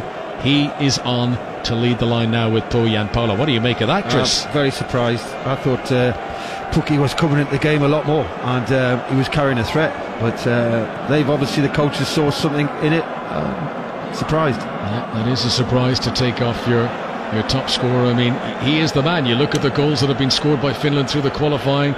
He scored ten of the sixteen that they were able to deliver. They won't have him for this crucial last quarter of an hour now in Saint Petersburg. Alexei Moranchuk's goal just before half-time separates the teams. Pojan Palo throws himself into a challenge, and he's committed a foul there on Zizkaya, and that's going to be a free kick to Russia, bang on the halfway line. Pojan Palo stands and looks at the referee, and I didn't touch him, ref, got away, but poor old Zizkaya wriggling in agony on the ground, and he certainly did touch him. Yeah, he did. It's a foul. Can't get away from that. And the way the referee was first half, he, he, he got the yellow card out pretty quick on challenges like that. Mm, it was the standing leg of Zizkaya that was caught, which is always a worry when it's the, the foot that's planted in the turf, and that's the one that gets dragged in the challenge. Zizkaya, who had received some lengthy treatment only a few minutes ago. They're beginning to, to run low on defenders now. Mario Fernandez has been taken off injured in this game. And Yuri Zhirkov was taken off injured and out for the tournament in the last game. They won't want to lose Zizkaya. They play on with ten men for the moment to the Russians. Zizkaya now back on the pitch. He was he was hobbling and waddling before. He's he's now, he's now hop, skipping and jumping down there, but he's made a tough stuff. The Krasnodar player, sorry, the Spartak Moscow player, he will uh, he will want to see this through to the bitter end. Finland nil, Russia one. On my clock, thirteen minutes to go. Header flicked on by Juba, but it goes out of play for a throw-in to Finland. This one, they've come off the pace a bit. It's a bit scrappy, and as I say, Finland really don't like coming out and pressing teams and forcing teams back. They like to play on the counter-attack, and uh, but Russia have come definitely come off the pace and been more organised second half defensively. Paolo jumping for the ball on the halfway line. Kamara then is beaten to it by Jemanadinov. Test for the ankles of Zizkaya as he plays it back infield to Diveev. The feeling Russia would certainly just take this one goal lead now. They would love this all to be over and go into that final group game still with a chance of, of winning the group in its entirety. Kuzhvayev rolls it back to Safonov, only his second ever cap, made his debut in a warm-up game to this tournament. What a progression that has been for Matvei Safonov. Here is Jemalidinov, back to the halfway line again. Dmitry Barinov. Russia just need to hold the ball now, need to take some of the fizz out of this game, need to dampen some of the enthusiasm of Finland's attempts to get an equaliser. That's a nice play. Golovin has worked a one two on the halfway line, and he now breaks into the Finland half. He's got Kuzhaev available on the left-hand side. Juba comes out towards the corner flag on the left, uses his significant frame to hold off Arayuri. Golovin now will roll it back to Zizkaya once again, and Finland can't get a kick in yeah, the moment. They're doing the right thing, Russia. Oh, I was saying that gives it away straight away. But uh, yeah, they're doing the right thing. They're making Finland chase. Uh, they don't want to. Uh, Russia's got obviously got that goal advantage, so they just just keep possession. Clock ticks on. Just over eleven minutes of normal time to play. From Kamara into Yuna Toivio. There was an injury down in the build-up to this game with a, a toe problem that kept him out of training this week, but he's got through the first eighty minutes here so far. Daniel Oshoknessy helps it back to the goalkeeper, Radetsky, and gives it back to Oshoknessy once again. Finland trying to come through the midfield. Russia's chance to drop deep now and try to hold firm. Soiri, recently on the pitch as a substitute, cuts in from right wing back. Oh, this is decent play. They've worked it to Lapanainen. He's crossed on the right hand side, hits the first defender. Not the best delivery, and a good opportunity goes to waste. Yeah, he has Russia on the break. Oh, trying to come forward with Jemalidinov, and some desperate defending from Finland, but they managed to hold him at bay. Play on, says the referee. Russian player has gone down. It's Jemalidinov. He feels he's been struck in the face there. Referee had no time for that. Danny Michele of the Netherlands. So temporarily here, Russia playing with ten. Shamalidinov slow to get back up to his feet. But he is now back up and back into position. eleven men behind the ball for Russia. Is there to be a grand slam finish to this game in Saint Petersburg in Group B? Wales against Turkey to come from Baku at five o'clock here on five live. Italy, Switzerland later on tonight as this festival of football continues. Camera with a crossfield ball to Soyri on the right-hand side. Now, can he deliver something dangerous into the penalty area? Does a step over, makes a burst towards the byline. Back to Toivo. Here comes the cross. It was in behind Lapanainen, and Russia are able to clear away, and the quality of the distribution into the box has not been good enough from Finland in this second half, but it's not over yet. Ten minutes to go here, but we've got to break away and go to Baku because the all-important team news is in. Turkey against Wales. Here's Rob Phillips. Yes, and the big news for Wales is that they are unchanged on the side that drew with Switzerland. So it's Ward in goals, Connor Roberts, Chris Mepham, Joe Roden, Ben Davis at the back, Joe Morel and Joe Allen. Aaron Ramsey will play in front of those two, and up front Gareth Bale, Dan James and Saturday's goal scorer Kiefer Moore. Turkey make two changes. Leicester City's changes, Under comes in, as does Kaan Ayhan, so they'll line up with Jakir in goal, Çelik, Ayhan, Soyuncu and Merash at the back, Yokoslu and Tuvan, Karaman, Under and Şanaloglu, and up front their captain Burak Yilmaz. Thanks very much to Rob Phillips. Looking forward to listening to Rob and Nathan Blake on our Turkey against Wales commentary coming up at five o'clock here on five live. That is going to be a great noise in Baku. Uh, very, I'm being told there's a, a large number of Turkish fans are going to be in. It's going to very much feel like a game away from home from Wales, but unchanged, Chris? Well, he's got confidence in that side. Um, they were under quite a bit of pressure at times from Switzerland, weren't they? Switzerland's had some good chances, but uh, they showed good spirit, and uh, it was a great point.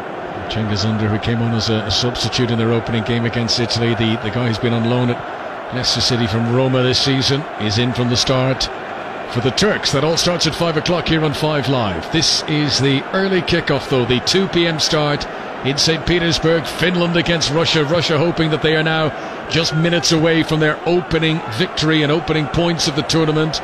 They lead Finland by the goal to nil. That goal scored right at the end of the first half by Alexei Maranchuk. But Finland are not giving up. Can they snatch a bit of Euro twenty twenty magic? We mentioned earlier, Chris, it's a tournament that has featured a lot of late goals.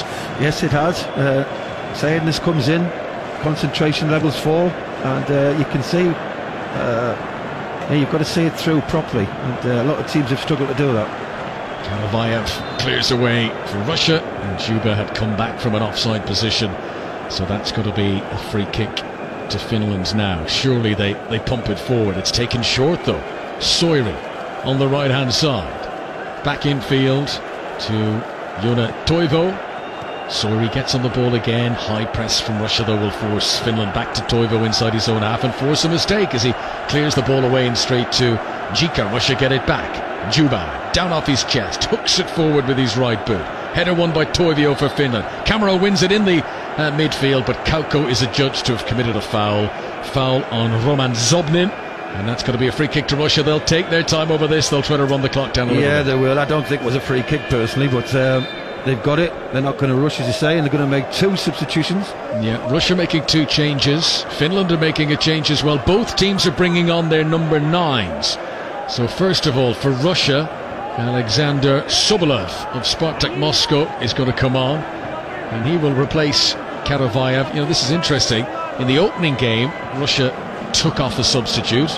Cherishov came on and went off again, and actually there's some dispute about it. uh, he, he thought he was going off. He had left the field there, Karavayev, but maybe it's not him who's going off. We'll come back and clarify that in, in just a moment. Bit of confusion in Saint Petersburg. Anyway, I can tell you that Finland have made their change. They're bringing on Fredrik Jensen, who's a striker, and they're taking off a central defender, so they're absolutely going for it here as Russia decide to take off big Artem Zhub. I'm surprised with that, Chris. His height, even in defence, you would have yes, thought you want him. Set pieces, yeah, I can see that. Unless he's really feeling the pace, and they've, they've asked him the question, but uh, most players do not like to come off. Right, so um, they've made that change. Jensen on for Toivio. We've got uh, Sobolev on for Juba, so that's one big tall striker on for another. Uh, Sobolev, who scored the winner against Bulgaria in a warm-up game last week. That friendly, he scored it from the penalty spot. And the other change is the fresh-faced youngster Maxim Mukhin, who also came on late against Belgium, and he's given a late cameo here in Saint Petersburg. Young player, teenager, nineteen years of age, and he's given more big-time major tournament experience here to try and keep Finland at bay. one nil to Russia, five minutes of normal time to go. Chris Waddle.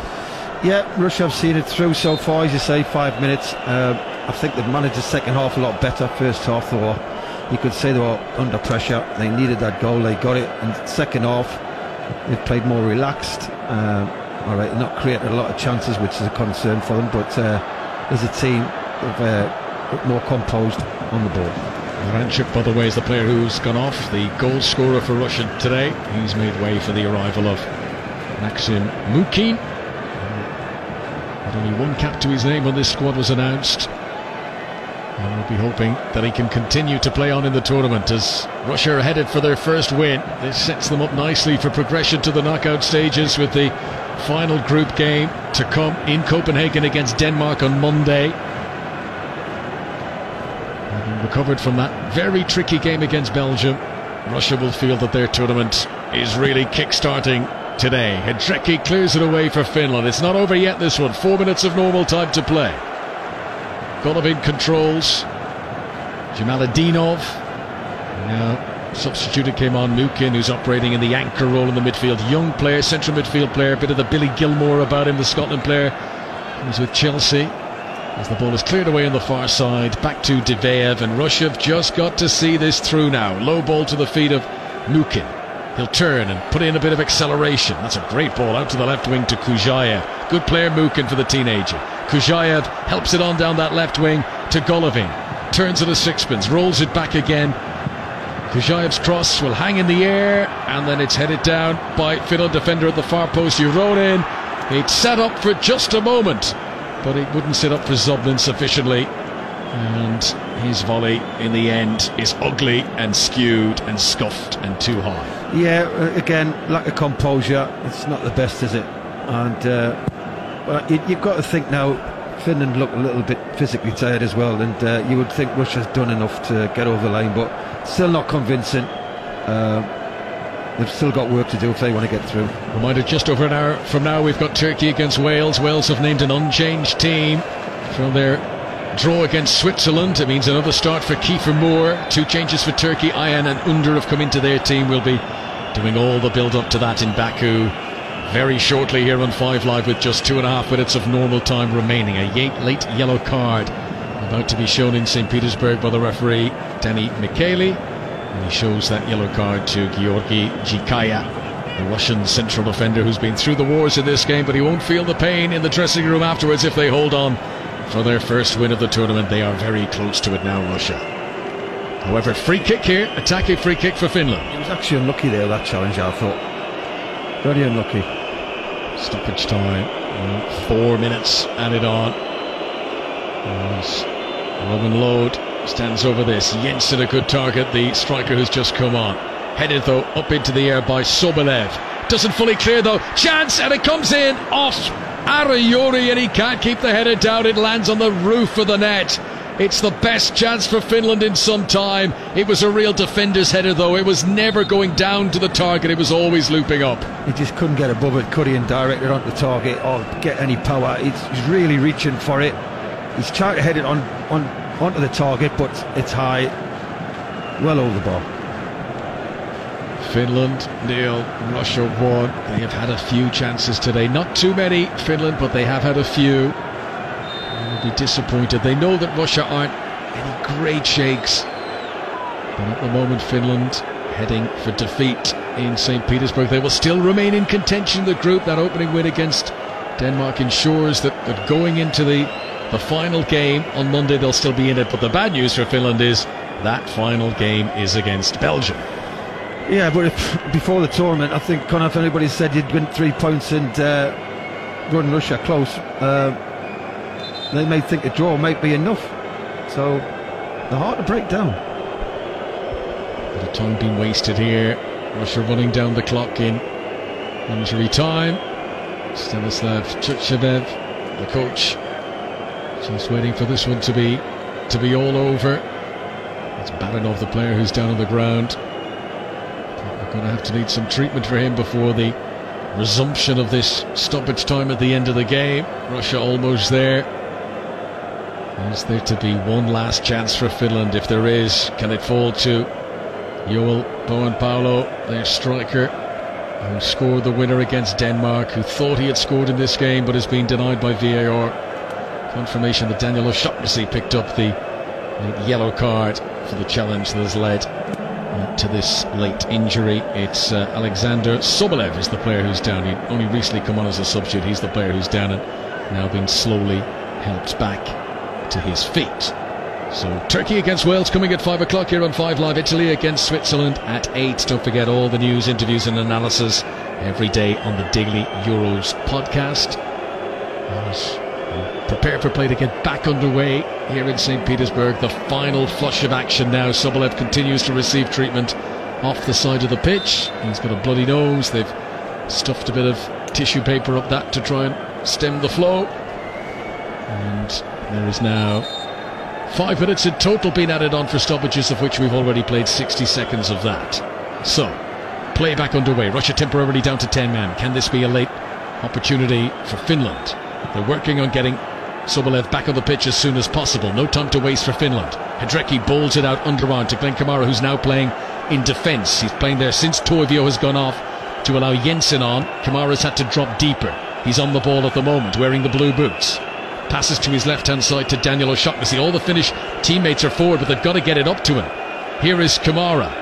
Being, this is really good pressure from Russia. They're not allowing the two central defenders the time to plant the ball forward. O'Shaughnessy will try and do so now, but he was rushed in doing so. Jensen jumps in the air. Beaten by Diveyev. He's done very well there. Chance of a counter-attack for Russia. Can they finish this game off in stoppage time right at the very end? Golovin. That's clever. Rather than make a burst forward, he's taken a safe pass back to Kujaev. Kujaev now comes forward himself and works it back to Golovin on the left-hand side. Now, does he want to cross here? Does he want to go towards the corner flag? He gives it back to Kujaev. Into the middle, and they almost managed to work a chance for Sobolev. O'Shaughnessy is there to clear away for Finland. That was good play by Russia. Patient, um, nice weight on passes, keeping possession, keeping the ball away from Finland, and the final ball again, just let them down. Finland really went for it there. They had sent everyone up into attack apart from Kamara and O'Shaughnessy, and then when Russia counter-attacks they were very thin on the ground, but one nil it remains for now. Kujaev takes his time over the throw-in. This is all running the clock down. Sends it towards the corner flag. Sobolev on the left-hand side, back on the pitch, having recovered from that injury. Good ball into Jamal Ateidov. This can finish it, but he's too high. He puts the right-footed shot into the stands.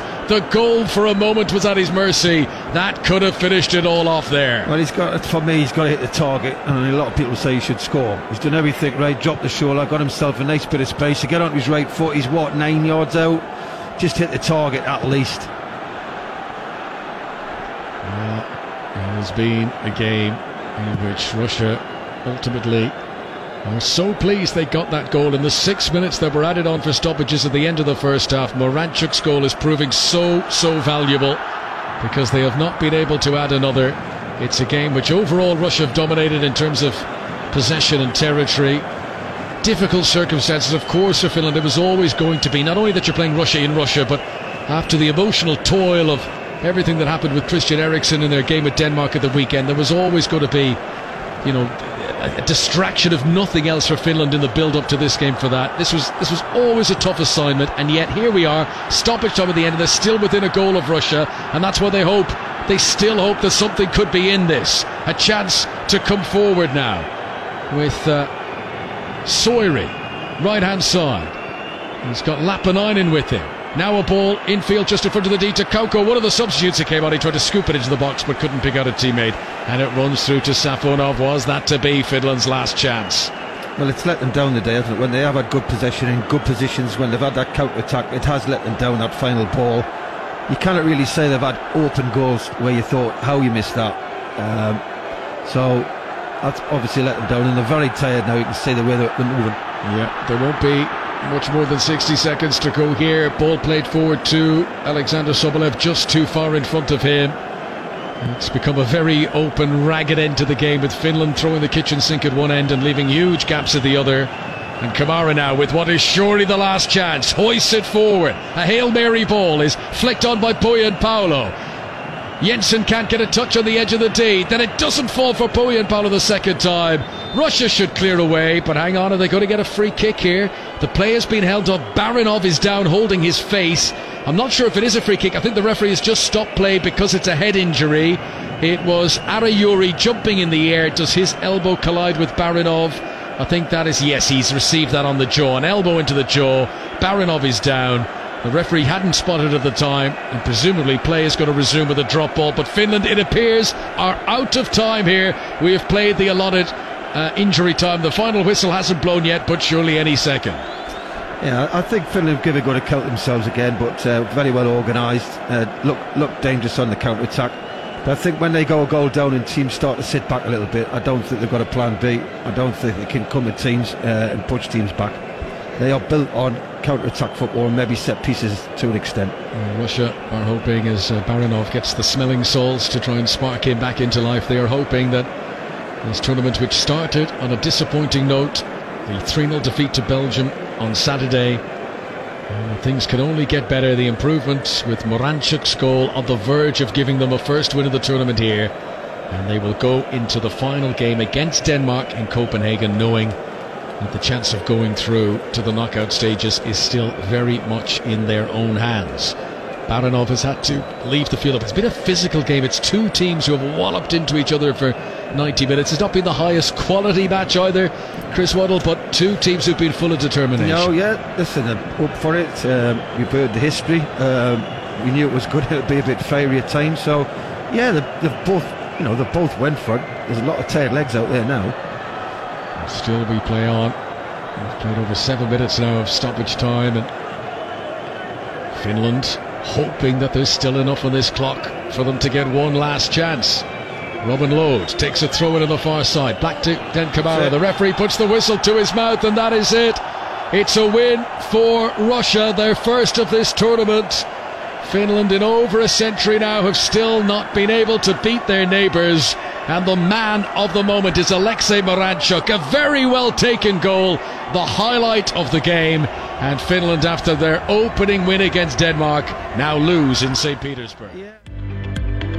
A bounce back for Russia after losing three nil to Belgium. They have won one nil over Finland. Both teams now at one oh one. Good morning, everyone. I'm Matthew Cause. This is T S N Radio's live coverage of Euro two thousand twenty. So here's what we got coming up today. At noon, Turkey versus Wales. Turkey, also, they're going to need to bounce back from a three nil loss to Italy. Wales, they get a win today, and the odds are they'll be headed to the last sixteen. Then at three p.m., it's Italy and Switzerland. Italy, looking at keeping their hot streak alive. A win today moves their win total to ten in a row. You got Andy Petrillo, Gareth Wheeler joining me throughout the day. That's all coming up on T S N Radio, the official home of Euro two thousand twenty. Champions live here.